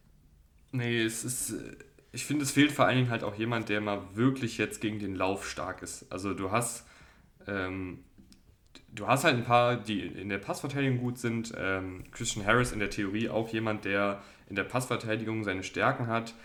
Äh, aber es fehlt halt jemand, der dann auch mal im, im Laufspiel wirklich einen Unterschied machen kann. Und ich glaube, dass sie da gerade durch die Mitte vielleicht Probleme kriegen könnten. Passverteidigung äh, gehen wir weiter in die Secondary, die echt einige interessante Namen hat. Also ich weiß noch nicht ganz, wie die Zusammensetzung da aussehen wird. Also ich glaube, Derek Stingley äh, ist als Outside Cornerback auf jeden Fall gesetzt. Überathletischer Cornerback, der mit, ich glaube, 18 Jahren vielleicht schon der beste Cornerback am ganzen College war, wenn nicht sogar der beste Defensivspieler. Also wirklich unfassbar viel Potenzial, unfassbar gute Anlagen. Es, es gilt jetzt einfach, die wieder hervorzulocken. Hatte Verletzungen über die letzten zwei Jahre. Ähm, daneben weiß ich nicht genau, wer Outside startet, weil ich sehe einen Desmond King irgendwie in der Rolle des Slot-Cornerbacks, vielleicht sogar den Wechsel zu Safety habe ich gelesen. Also das weiß ich noch nicht so ganz, was er da spielen wird, aber Desmond King ist auf jeden Fall kein Outside-Cornerback. Ähm, Tavir Thomas ist jemand, der mir wirklich super gefallen hat. Also ich, ich glaube nicht, dass viele Tavir Thomas auf dem, auf dem Plan haben. Äh, Slot-Cornerback, der vor ein paar Jahren als Undrafted Free Agent in die Liga kam. Äh, kleiner gebaut, aber dafür wie ein Kühlschrank, also wirklich bringt auch eine Menge Masse mit, dadurch super, super in der Laufverteidigung, aber hat eben auch die Athletik, um in Coverage gut zu sein. Also das ist jemand, den ich eigentlich wirklich gerne starten sehen würde im Slot. Äh, ich nehme mal an, dass Steven Nelson wahrscheinlich Outside Cornerback ja. spielen wird. Gehe ich auch von aus. Du hast noch ähm, Moreau, der, mhm. der bei Atlanta gespielt hat, der, würde ich sagen, als Backup total in Ordnung ist. Ähm, Im Slot, also das ist für mich eigentlich relativ klar, dass Thomas da startet. Äh, Desmond King, irgendwie Desmond King war immer sexy, aber hat es eigentlich nicht gezeigt, finde ich. Also gerade als Cornerback. Er war immer ein äh, sehr guter Punt-Returner auch. Ähm, theoretisch kann er eben sehr, sehr gefährlich sein mit dem Ball in der Hand, aber du musst erstmal als Defensive Back den Ball in der Hand haben. Von daher sehe ich, sehe ich da auch ähm, Thomas, weil er letztes Jahr wirklich sehr, sehr gut gespielt hat, als Starter im, im Slot. Und Desmond King kann ich mir schon gut vorstellen, dass sie mit ihm sehr variabel einfach agieren, dass sie da auch mhm. mal auf Safety, wie du gesagt hast, schieben, dass sie in einem, in einem Paket, wo, wo mehrere Defensive Backs drauf sind, ähm, dass er da eben immer mit dabei ist. Also der wird schon auf seine Snaps kommen, aber jetzt in einem ganz normalen, ähm, in einem ganz normalen System mit, mit drei Cornerbacks, glaube ich, dass er, dass er da eher hinten dran hängt. Dann hast du auch noch noch mehr Puzzlestücke, die du irgendwie einsetzen kannst. Also ein MJ Stewart hat in limitierter Rolle bei den Browns letztes Jahr gut gespielt als äh, Slot-Cornerback-Safety-Hybrid. Jalen Petrie hast du in der zweiten Runde gedraftet. Auch er ist jemand, der Slot-Cornerback-Safety spielen kann.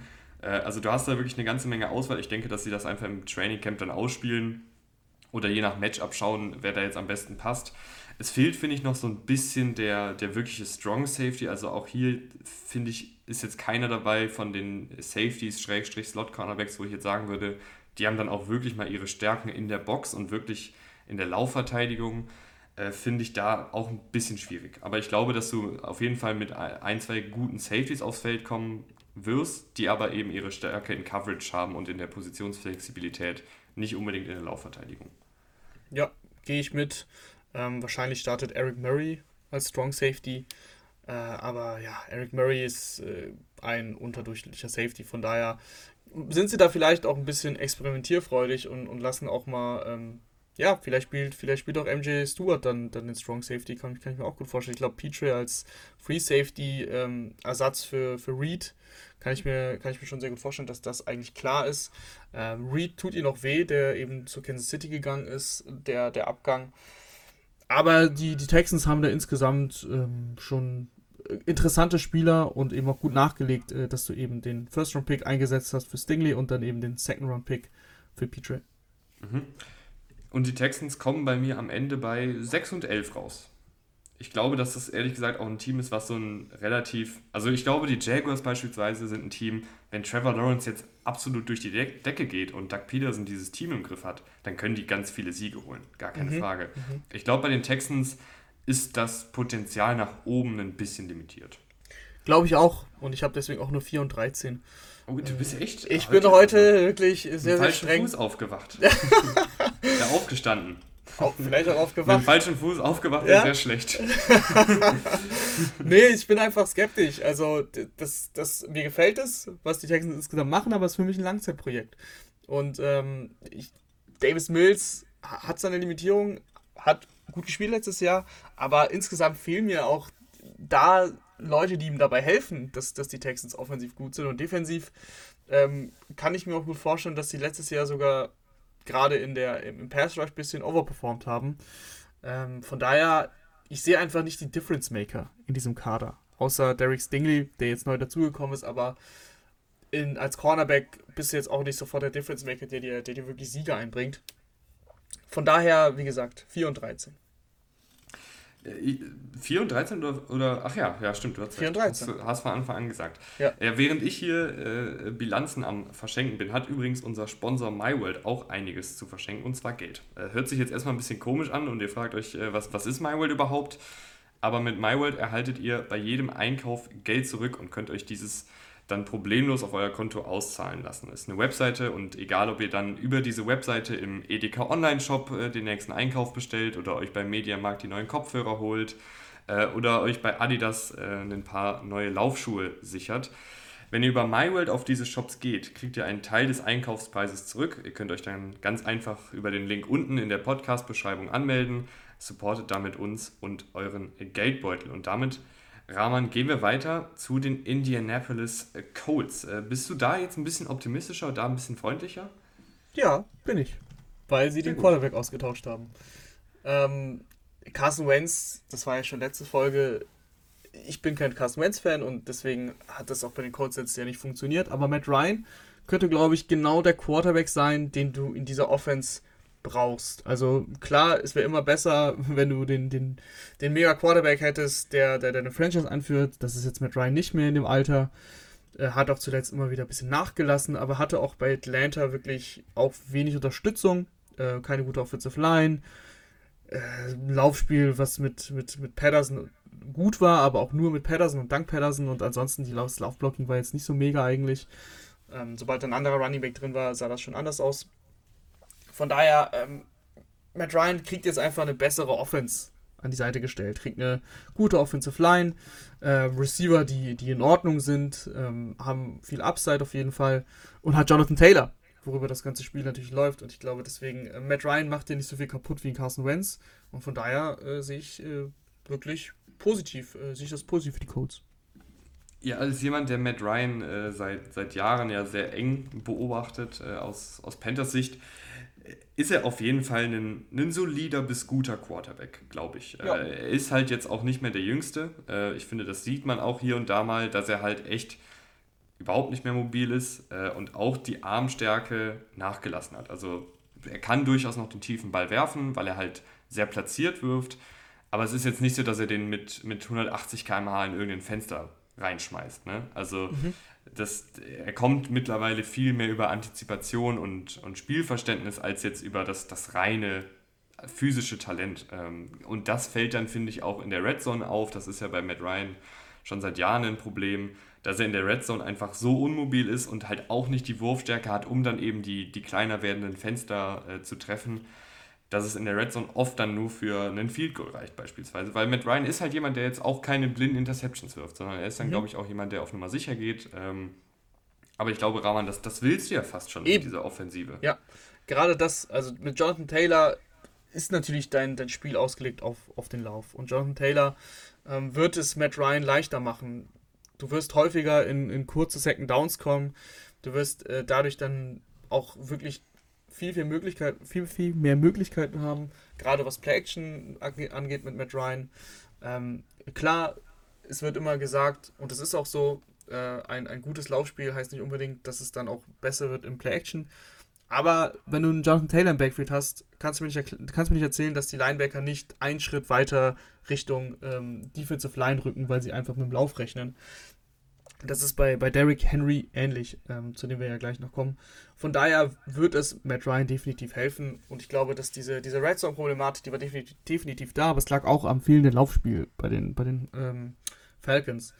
Von daher sehe ich da wirklich, äh, sehe ich das ganz positiv. Ähm, wenn wir schon bei Taylor sind, letztes Jahr natürlich äh, die Breakout-Season schlechthin, schlechthin gehabt. Ähm, war eigentlich in, in jeglichen Kategorien wenn es ums Läuferische geht, sehr, sehr, sehr gut.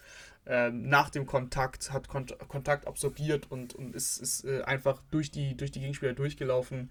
Ähm, hat aber auch dann die Schnelligkeit, das Tempo gehabt, äh, wenn er eine kleine Lücke gesehen hat, da mal durchzusprinten. Hat wirklich in, in jeglicher Hinsicht, äh, was, was glaube ich, was äh, Läufe über 80 Yards, über 70, über 60, über 50, über 40, über 30, über 20 die Liga angeführt und auch über 10. Also war einfach mit Abstand der beste Running Back, äh, gerade nachdem, nachdem Henry dann ausgefallen ist. Mhm. Also auch äh, 66 Mal einen, einen, Verteidiger aussteigen lassen, insgesamt ja 1811 Rushing Yards, 5,5 pro Schnitt.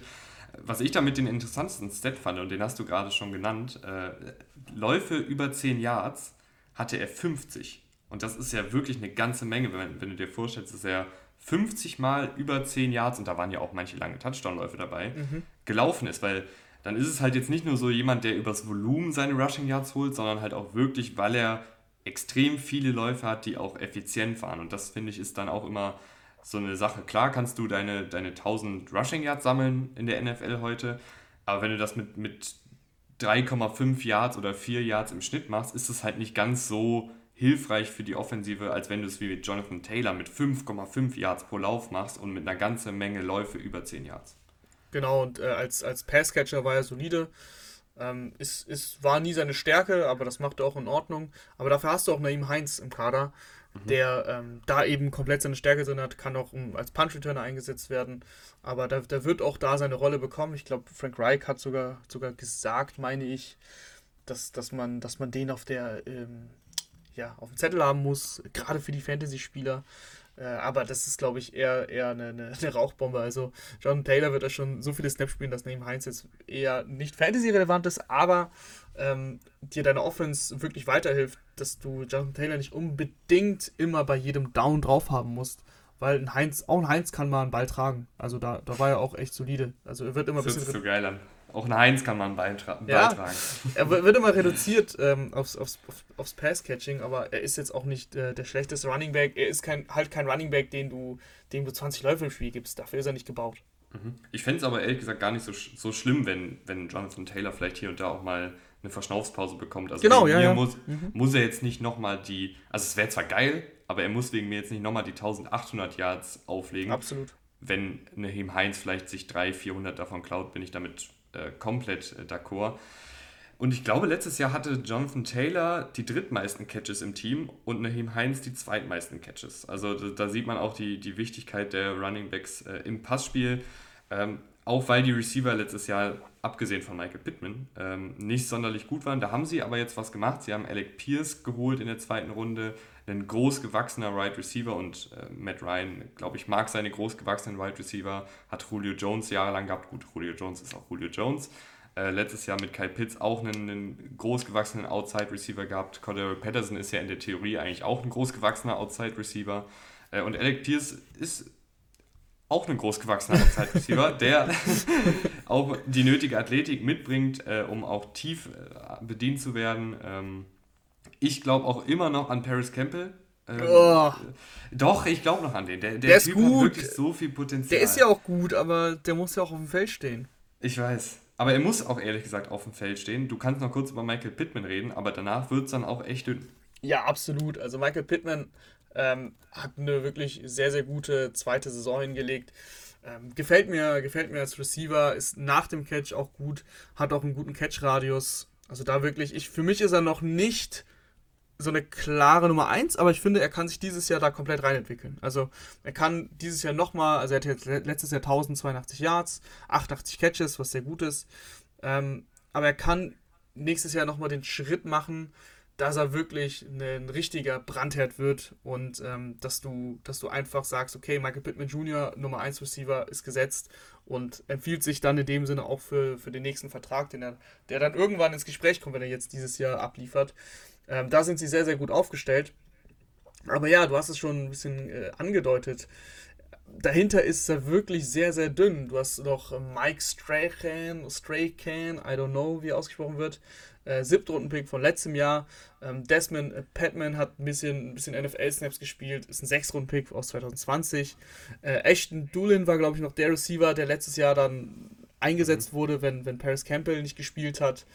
Ähm, ja, aber Kiki Cutie noch aus, aus Houston-Tagen äh, ist auch ein Slot-Receiver, aber das ist dann alles wirklich nicht mehr das, was du in der NFL einsetzen willst, gerade wenn du erfolgreich sein willst. Von daher schwierig.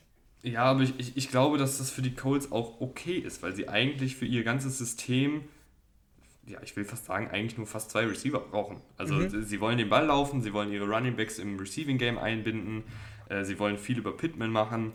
Ich nehme mal an, dass sie auch einiges dann über Alec Pierce machen wollen, aber ich glaube, danach sind auch die Catches fast schon vergeben, weil du hast auch noch zwei Tight Ends, äh, über die wir jetzt noch sprechen, die auch ganz gut sind. Also Mo Ali Cox, äh, großgewachsener Tight End, ehemaliger Basketballspieler und das merkst du halt. Das merkst du halt, dass, dass er da jemand ist, der, der hochsteigen kann in den dritten, vierten Stock, die Bälle da rauspflücken kann. Also ich, vielleicht ist auch jetzt mit Alec Pierce, mit äh, Michael Pittman, mit Mo Ali Cox, mit Jelani Woods, über den wir gleich noch reden, ähm, die Red Zone-Schwäche von Matt Ryan fast schon ähm, egalisiert, weil das alles großgewachsene Spieler sind, die auch hochsteigen können.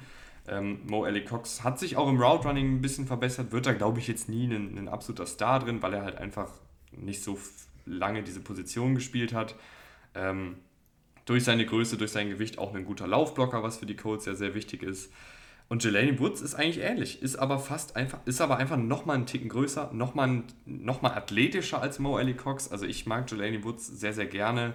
Äh, Riesengerät äh, auf Tight End und einfach mit einer Menge Geschwindigkeit. Also den kann man hier und da vielleicht auch einfach mal auf eine Go-Route setzen. Ich fände es auch super, wenn sie ihn mal als Outside-Receiver aufstellen würden, gegen irgendwie einen, einen Darius Williams. Also ich glaube, der würde da äh, echt sehr, sehr weit hochgucken und denken, was ist denn jetzt hier los, äh, wenn 6 Fuß 7 Jelani Woods auf einmal als Outside-Receiver aufgestellt wird. Ähm, mag ich die beiden Titans, ist das Fazit. Ja, viel Potenzial. Ähm, beide, und das ist im Endeffekt für mich das Wichtigste, ähm, können, können eben als Blocker gut eingesetzt werden. Mhm. Wenn du dann mit zwei Titans spielst, Jelani Woods, ähm, hast du eigentlich schon ganz gut gesagt, jetzt, wenn er den, den Ball dann in den Händen hat, kreiert er dann nicht mehr so viele Yards. Aber ähm, insgesamt ist es, ist es gut genug, gerade weil eben du dein, Lauf, äh, dein, dein Spiel eben komplett auf den Lauf basiert. Und alles andere eher so zweitrangig ist. Und deswegen ist es mit den Receivern ähm, auch nicht so schlimm, das stimmt schon. Gehen wir rüber zur Offensive Line, die auf jeden Fall nicht mehr ganz so gut ist wie vor einigen Jahren noch, Rahman. Ja, das würde ich auch so sagen. Ähm, du hast immer noch, immer noch deine Stats, ähm, gerade mit, mit Quentin Nelson. Ryan Kelly gefällt mir gut als Center. Ähm, aber dahinter, also Braden Smith noch als Right Tackle auch gut, aber Danny Pinter äh, und, und Matt Pryor, ähm, da warst du auf jeden Fall mal besser aufgestellt, sagen wir es mal so. Du hast äh, den Reimann gedraftet in der dritten mhm. Runde, was aber eher ein Projekt ist, also was im nächsten Jahr, ähm, glaube ich, noch nicht die Lösung auf, auf Left Tackle ist. Mhm. Du bist schlechter geworden, aber du bist auf immer noch, also du hast dich auf hohem Niveau verschlechtert, finde ich. Ja, also ich, ich finde, Matt Pryor hat das letztes Jahr ganz, ganz gut gemacht in einer limitierten Rolle, aber auch bei den Eagles und bei den Eagles ist irgendwie jeder Offensive Liner gut. Also deshalb würde ich da einfach noch einen Moment abwarten. Aber bei den Colts auch. Ja, stimmt. Ja, obwohl ich fand, letztes Jahr war es auch teilweise nicht ganz so gut. Also als Lau im Laufblocken immer gut, aber im Passblocking manchmal ein bisschen schwierig. Das äh, lag an Carsten Wentz. Ja, im Zweifelsfall lag es an ihm. Äh, Braden Smith ist ein sehr guter Right Tackle. Er hat sich wirklich sehr, sehr gut entwickelt. Äh, du hast noch Dennis Kelly als Backup, der durchaus schon einige Starts in der Liga hat und ähm, im Zweifelsfall auch spielen kann. Also Dennis Kelly ist, ist ein guter Right Tackle. Ähm, äh, die Offensive Line ist halt, was sie ist. Sie haben mit Quinton Nelson und Braden Smith, finde ich, zwei Stars. Äh, mit Quinton Nelson im Idealfall, wenn er nicht verletzt ist, sogar einen, einen absoluten Superstar. wahrscheinlich sogar den besten Guard äh, der Liga.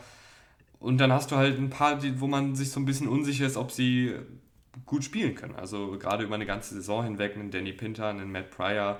Äh, wenn du einen Bernhard Reimann reinwirfst, fände ich es jetzt auch nicht so schlimm, weil er halt super athletisch ist und ich glaube deshalb auch richtig, richtig gut in das Scheme reinpasst. Also da, da gefällt mir der Scheme-Fit zumindest schon mal sehr, sehr gut.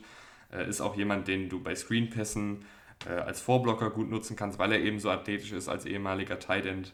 Ähm, also die Offensive Line ist nicht mehr das, was sie war, aber ist jetzt auch nicht schlecht. Und hat, finde ich, hier und da auch ganz gute Kadertiefe.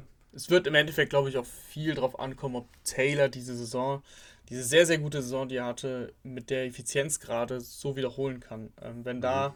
wenn er dann nachlässt, was ich nicht glaube, ähm, aber wenn es so, wenn es so wäre, ähm, dann könnte diese Offense einfach Probleme bekommen. Wenn der Lauf nicht funktioniert, dann bist du nicht mehr so gut aufgestellt. Gehen wir rüber zur Defensive, die äh, vor allen Dingen den Defensivkoordinator verloren hat. Und das ist bei mir ehrlich gesagt schon dann ein Fragezeichen, weil ich fand, dass ähm, der Defensivkoordinator, jetzt ist mir sein Name entfallen. Überfluss. Äh, Überfluss, genau. Ich fand die Colts Defensive auf dem Papier nie besonder, sonderlich gut. Ich fand aber, dass Matt Überfluss durch sein Scheme und scheinbar auch durch sein Coaching immer das Maximum rausgeholt hat. Und jetzt ist halt die Frage, ob ein Gus Bradley das schaffen kann. Er hat natürlich Yannick Ngakwe dabei, das ist klar, mhm. weil den nimmt er überall mit. Ähm, mir gefällt eigentlich ähm, das, das Material, was, was ihm da zur Verfügung gestellt wird. Quitty Pay, letztes Jahr First Round Pick gewesen. Ähm, sehr, sehr athletischer Pass Rusher, der noch, der noch deutlich besser wird. War letztes Jahr schon gut.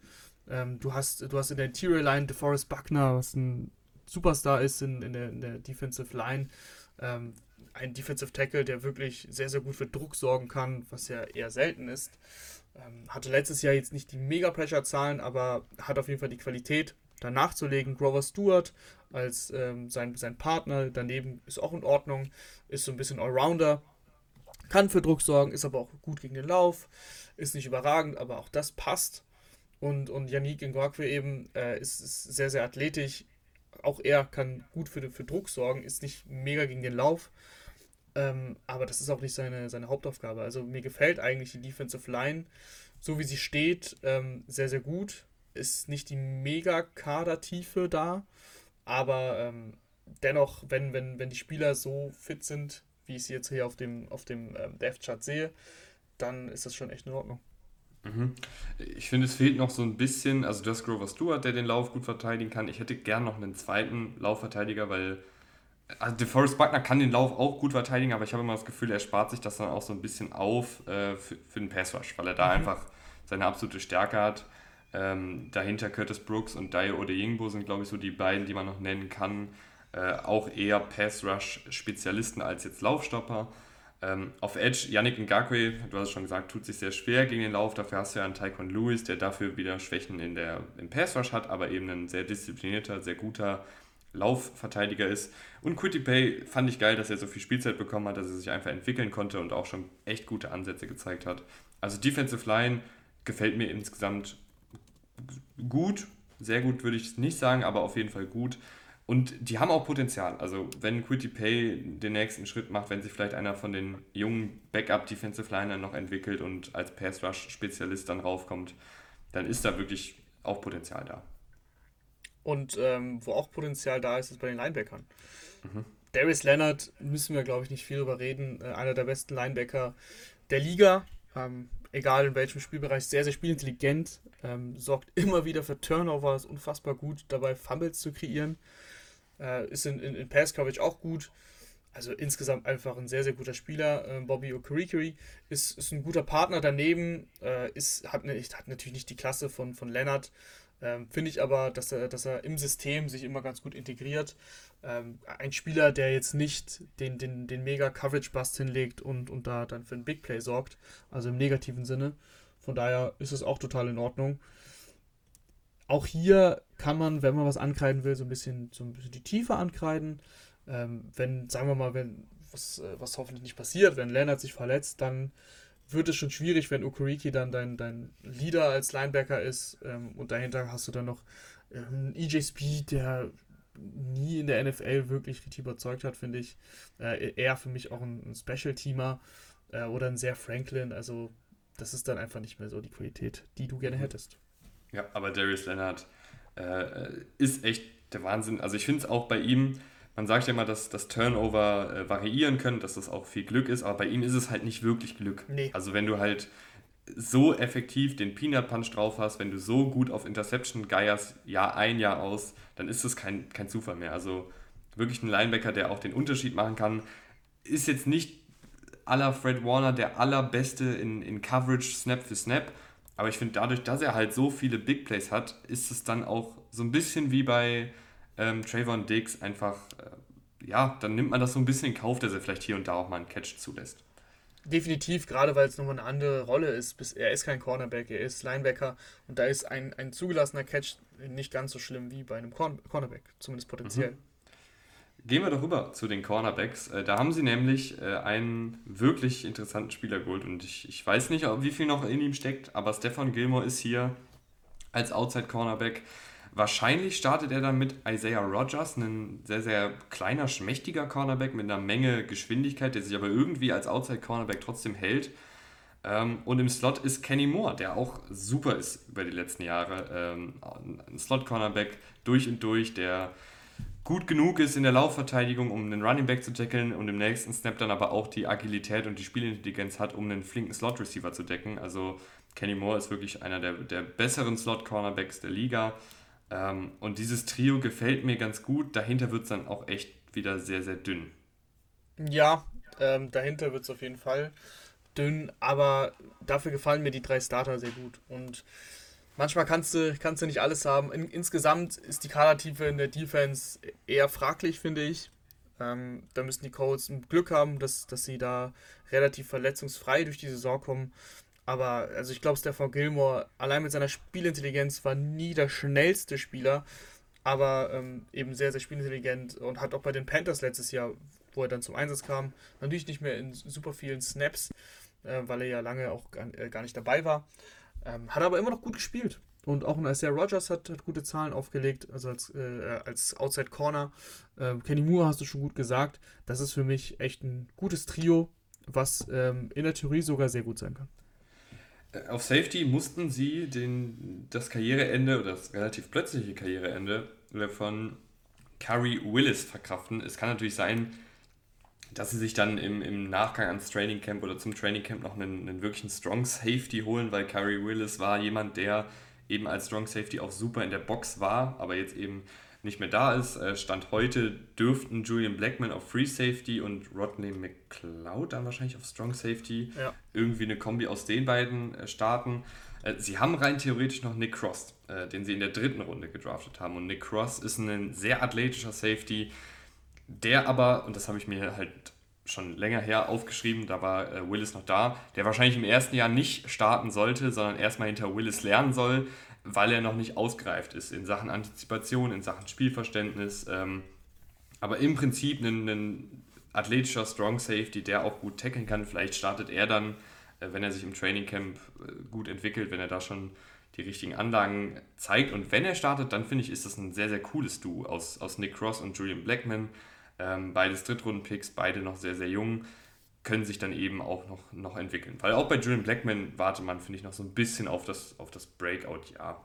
Ja, ähm, in, in Coverage noch nicht so gut unterwegs, ähm, gegen den Lauf dafür stark. Ähm, also in Coverage kann er sich auf jeden Fall noch verbessern.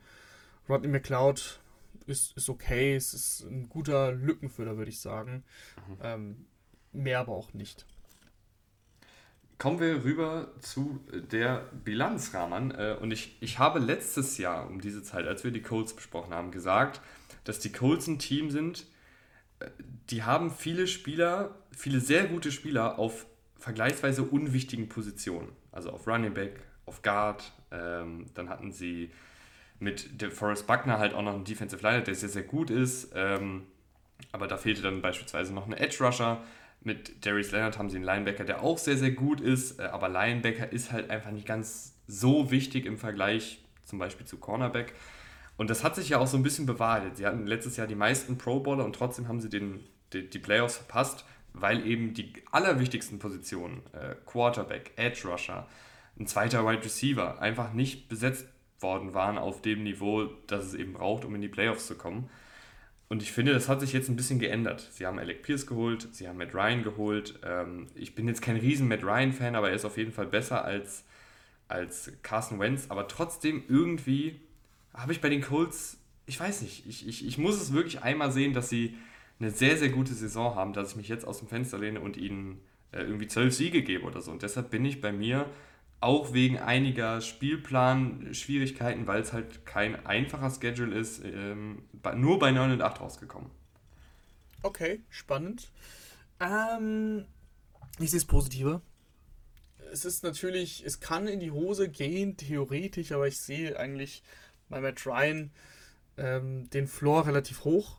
Also er wird, selbst wenn er nicht mega abliefert, auch das, das Colts-Team nicht schlechter machen, als es letztes Jahr war gerade die Offense, logischerweise. Mit der Defense hat er nicht viel zu tun. Ähm, das Einzige, was mich stört, ist eben die Kadertiefe allgemein. Also wenn du da Verletzungen hast, ähm, gerade von wichtigen Spielern, könnte es schnell in die Hose gehen. Ich hoffe auf keine Verletzungen und deswegen sage ich 11 und 6. Ja, ist ja okay. Ich habe den, hab den schlechteren Teams ein paar mehr Siege gegeben. Mhm. Den Colts dafür vielleicht ein, zwei zu wenig, könnt ihr uns gerne äh, auf, auf Social Media mitteilen, wie ihr das seht. Ähm, ich glaube, ich bin schon sehr streng bei den Codes, äh, muss, ich, muss ich auch zugeben. Ja, also zehn Siege sehe ich auf jeden Fall. Gehen wir rüber dann zum letztjährigen Division-Sieger, den Tennessee Titans. Ähm, da gab es keine Coaching-Änderung, da ist äh, Mike Rabel ganz sicher im Sattel. Und angefangen bei Ryan Tannehill, äh, der ja ein bisschen auch in der Kritik stand, Rama. Zu Recht? Ja, ja, zu zu Recht, je nachdem, wie man es wie sieht, also für den Vertrag, für den er spielt, zu Recht. Und Ryan Tannehill ist für mich eigentlich so immer der ideale Quarterback gewesen. Äh, so ein bisschen wie, wie für die Colts gemacht. Also, wenn er halt mitschwimmt, wenn er halt nicht allein die Verantwortung übernehmen muss, ähm, dann ist er, ist er echt gut. Da kann er sogar sehr gut sein, teilweise. Ähm, gerade bei Play Action war er wirklich ähm, immer in den letzten Jahren bei den Titans sehr, sehr gut. Aber wenn er dann machen musste, wenn sie hinten lagen, dann war es eher schwierig. Ähm, das zieht sich jetzt eigentlich schon seit, seit Jahren durch bei Tannehill, finde ich. Und ich habe dieses Jahr einfach das Problem, die letzten Jahre waren sehr konstant. Du hattest immer auf AJ Brown, auf den du dich verlassen konntest. Du hattest Derrick Henry, auf den du dich verlassen konntest. Bei Derrick Henry habe ich dieses Jahr einfach Fragezeichen nach der Verletzung. Ich bin mir nicht ganz so sicher, ob er diese dominante Rolle haben kann. Äh, in den Playoffs wirkt er noch nicht fit. Das ist jetzt aber auch schon wieder ne, sieben Monate her. Wenn die Saison losgeht, ist das Ganze äh, schon neun Monate her. Kann sein, dass er komplett gesund und spritzig wie eh und je auf dem Feld steht. Eine Fußverletzung ist immer ein bisschen schwierig, ähm, gerade bei einem Running Back. Von daher bin ich eben da noch skeptisch und ich glaube, es könnte für Tennell die schwierigste Saison werden bei den Titans. Ja, weil ich bin, glaube ich, bei den Titans ein bisschen optimistischer. Kann ich jetzt schon mal vor, vorab wegnehmen. Ähm, Ryan Tannehill, du hast halt recht, dass es halt ein, ein Quarterback ist, der gut funktioniert, wenn alles um ihn herum funktioniert. Und ich finde, dann funktioniert er auch sehr gut. Also das haben wir, haben wir auch gesehen, wenn diese Offensive klickt, äh, dann hat Ryan Tannehill einen wirklich sehr, sehr guten tiefen Pass. Dann hat, kann Ryan Tannehill ähm, dir auch die Spiele gewinnen, wirklich. Aber wenn er halt hinter einer wackeligen Offensive Line steht, ähm, mit äh, schwächelnden Receivern, mit vielen Verletzungen, dann ist er halt einfach nicht so gut. Ähm, ansonsten ja, Derrick Henry hast du halt eigentlich schon alles gesagt. Im Idealfall dein, dein Workhorse Running Back. Ähm, sie haben im Draft noch Hassan Haskins geholt, der ähnlich viel Power mitbringt. Ähm, vielleicht dann auch jemand, der Henry ein paar Snaps mal abnehmen kann. Also ich finde, die Titans haben sich ja ein bisschen schwer getan, mal wirklich noch so einen, so einen wirklichen kongenialen Partner zu Derrick Henry zu holen, oder Rahman? Ja, klar. Also das, äh, ich, man hat aber letztes Jahr, finde ich, dann auch gesehen, sie können das schon auffangen. Also sie haben das dann auch aufgefangen. Ähm, mit, jetzt komme ich gerade nicht auf seinen Namen. Äh, Foreman beispielsweise. Foreman, Dante Foreman, genau. Der war mhm. da wirklich in der, in der Rolle als, als Derrick Henry, aber sie haben noch Dontre Hilliard eingesetzt. Also sie haben es dann auf mehrere Schultern verteilt und ich habe das ein Stat gesehen gehabt, dass es äh, über die acht Spiele, die dann Henry gespielt hat, oder über die acht, wo dann die anderen mit, mit Foreman und Hilliard, so viel schlechter waren diese Stats nicht. Also Klar kriegen die mehr, mehr Freiräume, wenn Henry nicht da ist. Ähm, dann wird der Lauf nicht mehr so intensiv verteidigt wie mit Henry. Aber ähm, nichtsdestotrotz, also das war schon, ich fand, das war schon okay. Jetzt haben sie Formel nicht mehr. Äh, dafür haben sie eben im Haskins geholt. Aber im Endeffekt wird es, glaube ich, auch nur wichtig, wenn, wenn Henry eben struggelt, wirklich struggelt oder, oder eben verletzt ist, weil sonst steht Henry schon bei, bei 80% mindestens der Snaps auf dem Feld.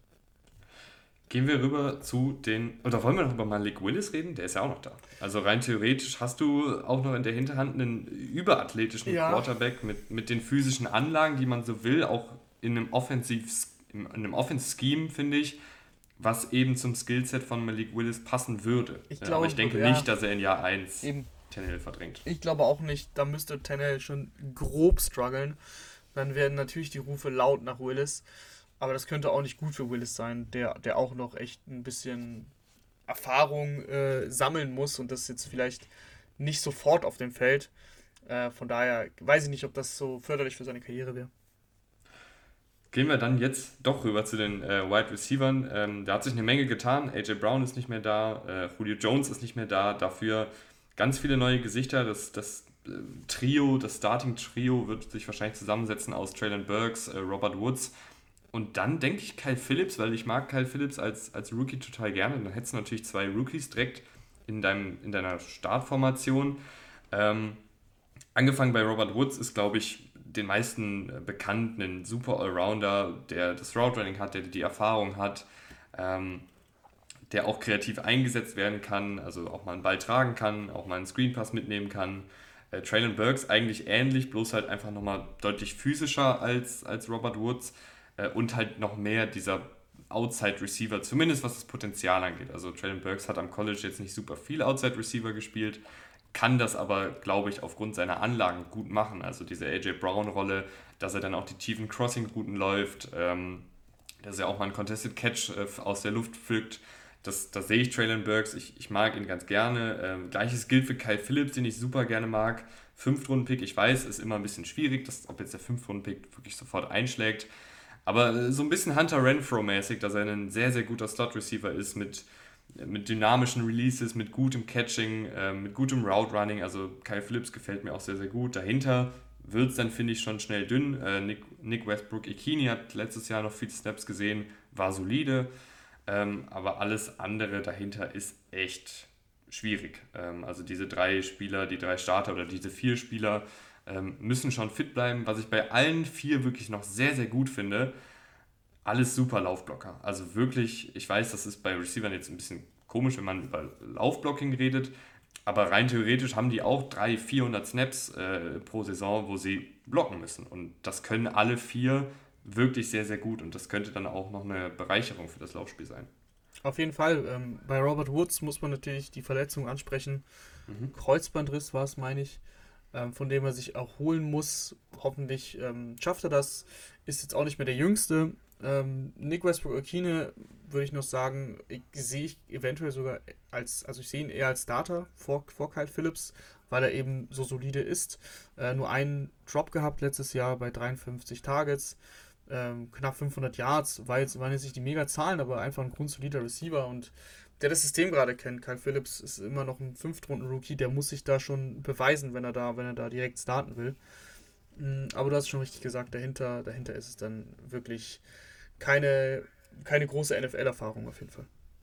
Mhm. Dafür haben sie einiges äh, auf Tight End getan. Also ich, ich kann mir auch vorstellen, dass die Titans generell sehr viel im, im 12-Personell unterwegs sind oder noch mit einem Fullback. Ähm, weil da haben sie Chick Okonkwo geholt, der so ein bisschen Tight End Fullback Hybrid ist, also beide Rollen wahrscheinlich spielen kann. Auch eher ein sehr, sehr guter Athlet, ähm, der aber jetzt kein klassischer, großgewachsener, schwerer Tight End ist, sondern eher so ein, so ein Fullback, der auch Tight End spielen kann. Ähm, Finde ich ein interessantes Projekt, auch eher ein super Laufblocker. Austin Hooper, Allrounder, finde ich, äh, hat keine richtige Stärke, aber auch keine richtige Schwäche. Ähm, Finde ich auch gut als Tight End. Ähm, Jeff Swaim hat auch seine Snaps in der NFL schon gespielt, aber da finde ich, kommt nicht sonderlich viel. Aber der ist im Idealfall eh dein Tight End 3. Deswegen äh, passt das für mich, was, was auf Tight End rumläuft. Ja, auf jeden Fall. Kommen wir zur Offensive Line. Mhm. Die, mh, mm, ja, die war schon besser, sagen wir es mal so. Also, du hast natürlich Taylor Lee Warren, der, der dein Anker ist auf Left Tackle, der letztes Jahr äh, im ersten Spiel Probleme hatte mit Chandler Jones, aber alles andere darüber hinaus immer noch grundsolide, sehr, sehr gut äh, auf Left Tackle, das passt. darüber hinaus finde ich es dann halt schwierig. Äh, right Tackle wird wahrscheinlich Raduns spielen, der letztes Jahr der Zweitrunden-Pick war. Du hast dieses Jahr noch äh, Petit Frère, Nicolas Petit Frère. Weiß nicht, mhm. ob das so genannt wird, aber klingt französisch für mich. Aus der dritten Runde geholt. Ähm, kann ich dir jetzt ehrlich gesagt nicht sagen, wer von, wer von meinen startet. Ich gehe ich geh von Raduns aus. Der hatte letztes Jahr aber in den Snaps, in denen er gespielt hat, Probleme. Also, das, da hast du schon noch gesehen, dass der, dass der junge Mann noch ein bisschen Entwicklung bedarf. Ob das dann im zweiten Jahr direkt auf Right Tackle passt, in einer, in einer Vollzeitrolle, schwierig. Weiß ich noch nicht. Also, das, ist, das, das könnte ein Problem werden.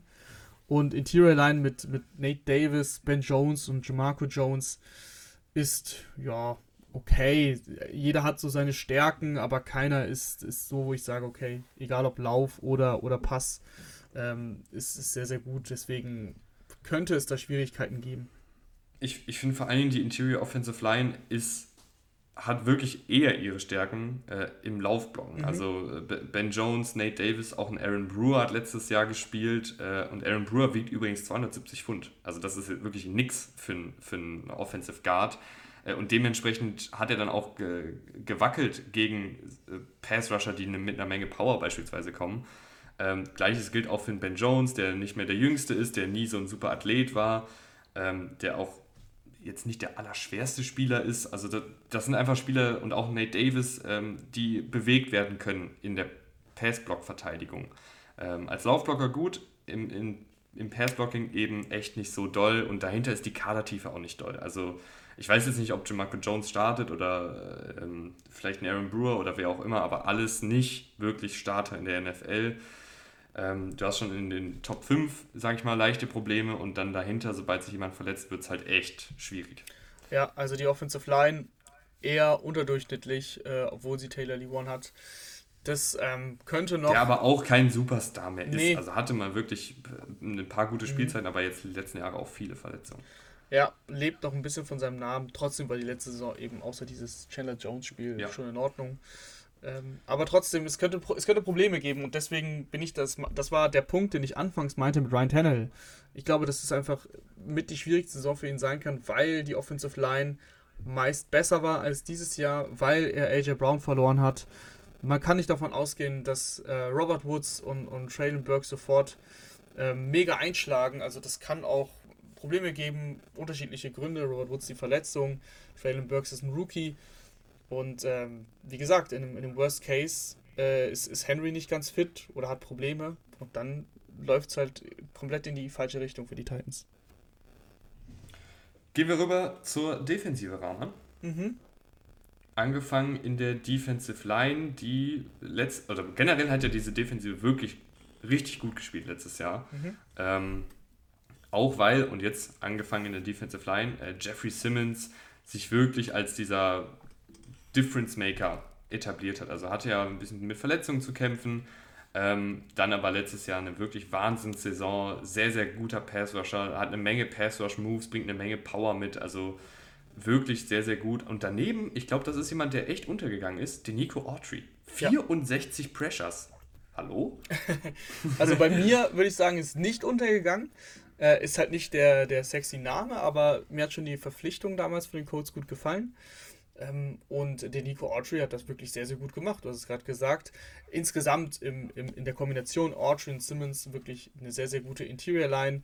Tia Tart äh, ist, ist da der Nose Tackle, der, der schwimmt da ein bisschen mit, ist jetzt nicht der auf keinen Fall ein Difference Maker, äh, macht seinen Job da okay. Äh, aber die beiden äh, sorgen dafür ordentlich Power äh, gegen, den, gegen, den, äh, gegen den Pass sind auch als Laufverteidiger ähm, gut. Also die beiden gefallen mir sehr, sehr gut. Und du hast ja auch deine, deine Outside-Linebacker, die in dem System eben Pass-Rusher sind, auch viel Potenzial. Mhm.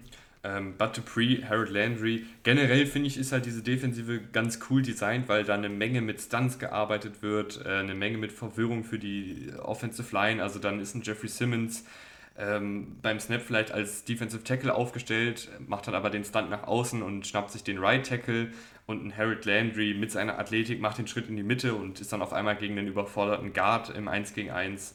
Also so haben sie auch eine Menge Pressure kreiert. Das waren jetzt nicht unbedingt, weil das alles so krasse 1 gegen 1 waren, sondern weil es auch super geschemt war und weil diese Spieler einfach sehr, sehr gut zusammenspielen. Ähm, dass da oft dann auch ein, ein Pass einfach frei durchgekommen ist. Also wirklich, dieses Zusammenspiel finde ich funktioniert gut. Sie sind auch alle wieder da, also es kann ja eigentlich dann fast nur besser werden. Ähm, und auch die Kadertiefe hinter Dupree und Landry äh, gefällt mir sehr, sehr gut. Also du hast einen DeMarcus Walker, der ein flexibel einsetzbarer Defensive Liner ist. Deshaun Hand als, als Defensive Tackle bei Passing Downs oder generell als Interior Defensive Liner hat auch mal gute Zeiten gehabt. Vielleicht kann er das da so ein bisschen äh, wiederbeleben.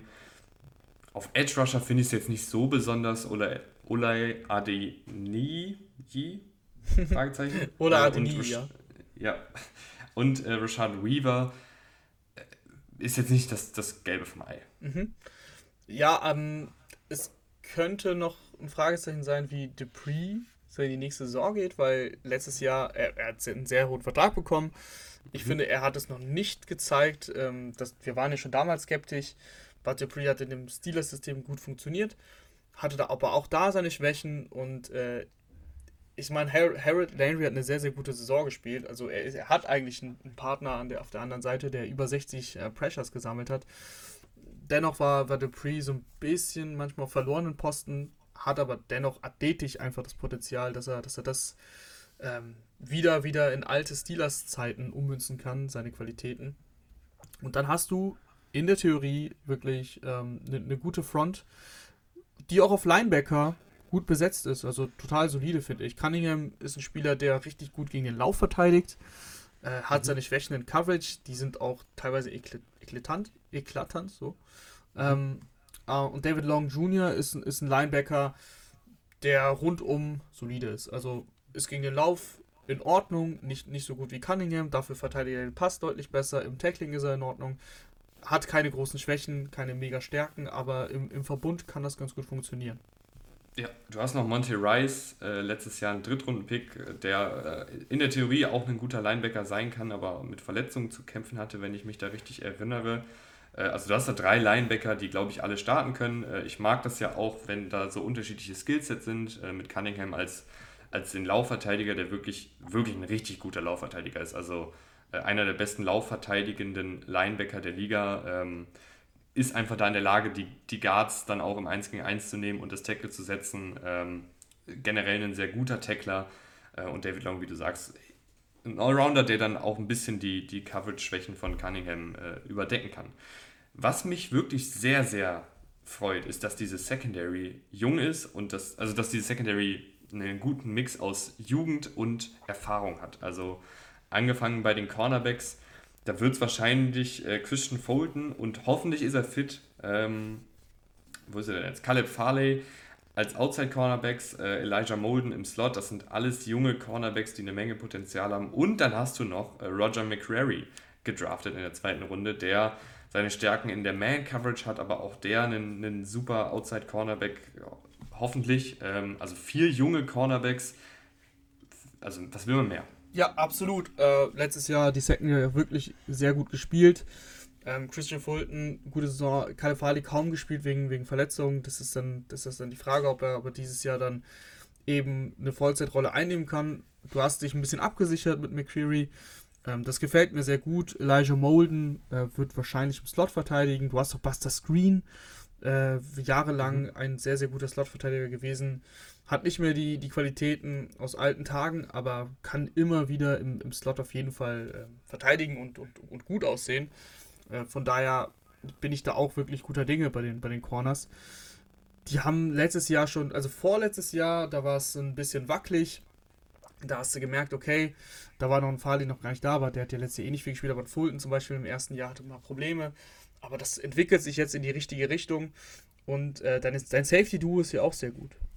Ja, also wer sich jetzt fragt, wo ist denn die Erfahrung, von der ich eben gesprochen habe, die ist auf Safety und die ist wirklich sehr, sehr gut. Also ähm, wir hatten ja schon die Bills äh, mit Pryor und mit Hyde und Armani Hooker und Kevin Bayard machen denen auf jeden Fall Konkurrenz als das beste Safety-Duo. Äh, letztes Jahr beide wirklich eine sehr, sehr gute Saison. Äh, Hooker als Strong Safety, äh, Bayard eher als Free Safety. Ähm, und beide haben einfach krasse Stärken in Coverage und das ist in der heutigen NFL einfach wahnsinnig gut, wenn du einen Safety hast oder einen Safety-Duo hast, ähm, die beide in der Passverteidigung sehr, sehr gut ist. Also du guckst dir die Statistiken an, äh, Kevin Bayard hat unter 400 Yards in seiner Deckung zugelassen, ähm, Armani Hooker sogar nur 219 Yards. Äh, beide auch mit Interceptions. Äh, Gerade ist Bayard ist ja jemand, der auch immer wieder auf Interception geiert. Ähm, aber auch Armani Hooker hat zwei beigesteuert, ähm, Kevin Bayard sogar fünf. Also ein Safety-Duo, was wenig zulässt und gleichzeitig noch auf Interception geiert, ist, glaube ich, also besser wird es nicht. Und beide verteidigen auch den Lauf sehr gut. Also das ja. muss man auch sagen. Ähm, was, was auch wichtig sein kann, gerade als, als Safety, wenn du die, die letzte Absicherung bist. Von daher sind sie da wirklich sehr gut aufgestellt. Was glaubst du denn, wo kommen die Titans am Ende raus? Ich finde, die Titans, äh, die haben eine gute Defense. Das hat, das hat man jetzt raushören können. Die Offense hat für mich viele Fragezeichen. Ähm, dennoch hast du einen Derrick Henry am Start, der, wie ich hoffe und glaube, nach der, nach der Fußverletz Fußverletzung wieder äh, wie der Alte zurückkommt. Ich gehe am Ende des Tages äh, mit 9 und 8. Ich bin bei den Titans, und das habe ich jetzt schon mehrfach durchblicken äh, lassen, sehr optimistisch. Ähm, ist, du, du setzt natürlich viel darauf, dass sich auch die Youngster schnell entwickeln. Also wenn du jetzt davon ausgehst, dass ein Traylon Burks in der Offensive startet, zusammen mit einem äh, Kai Phillips beispielsweise, ähm, vielleicht startet ja sogar Nicolas Petit-Frère. Ähm, in der Defensive, gerade auf Cornerback, hast du viele junge Spieler. Ähm, ich, ich weiß nicht, ich, mir gefallen so viele Spieler bei denen, ähm, auch von den, den jungen Spielern, die sie geholt haben. Und ich glaube nicht, dass, der, dass es jetzt so viel schlechter ist als letztes Jahr. Ähm, Im Gegenteil, ich, ich glaube, es könnte sogar hier und da ein Ticken besser sein. Äh, es wäre natürlich auch echt total spannend, wenn Malik Willis zum Beispiel mal startet, aber ich, ich gehe mal davon aus, dass Ryan Tannehill sich auch ein bisschen wieder berappeln wird. Äh, und deshalb habe ich die Titans, auch weil der Schedule nicht ganz so schwierig ist, bei 12 und 5 tatsächlich. Wow! Das ist also eine es, ist, es ist sehr, sehr hoch gepokert, ich weiß. Das ist eine Ansage, ja. Bin ich sehr, sehr gespannt. Ähm, ich, ich, ich bin da deutlich skeptischer als du, aber es kann, ich finde, ja, also es kann, es kann tatsächlich schnell sehr schlecht laufen bei den Titans. Mir fehlt das mega Upside, dass es so gut läuft, wie du es gerade beschrieben hast mit 12 und 5, aber äh, man weiß nie. Ich, ich kann vielleicht das noch am Ende sagen. Ich habe jetzt zwar die Colts nur bei 9 und 8 und die Titans bei 12 und 5, was schon echt ein großer Unterschied ist zwischen den beiden Teams, äh, den glaube ich so nicht so viele haben. Ich glaube aber trotzdem, dass die Colts das sicherere Team sind.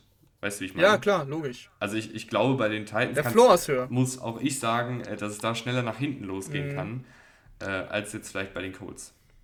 Wir werden es sehen, Tim. Wir werden es sehen. Gut, dann war es das für heute. Vielen, vielen Dank äh, fürs Einschalten. Gerne wieder nächste Woche einschalten, wenn wir uns die NFC South vorknöpfen. Da werden wir die Panthers, Saints, Falcons und Bucks äh, haben. Äh, auch über Baker Mayfield äh, sprechen, der jetzt ja bei den Panthers der Quarterback ist. Also da gerne, gerne wieder einschalten. Mich hat es gefreut, Rahman, ich hoffe dir auch, auch wenn dir die Division nicht ganz so gefallen hat. Ach, war doch äh, eine launige Runde. ähm, finde ich, haben wir das trotzdem äh, wieder sehr, sehr gut aufgearbeitet alles und ich bin gespannt, was ihr da draußen zu sagen habt. Also gerne auf Social Media uns schreiben. Ähm, und dann sage ich bis zum nächsten Mal. Ciao, ciao. Ciao.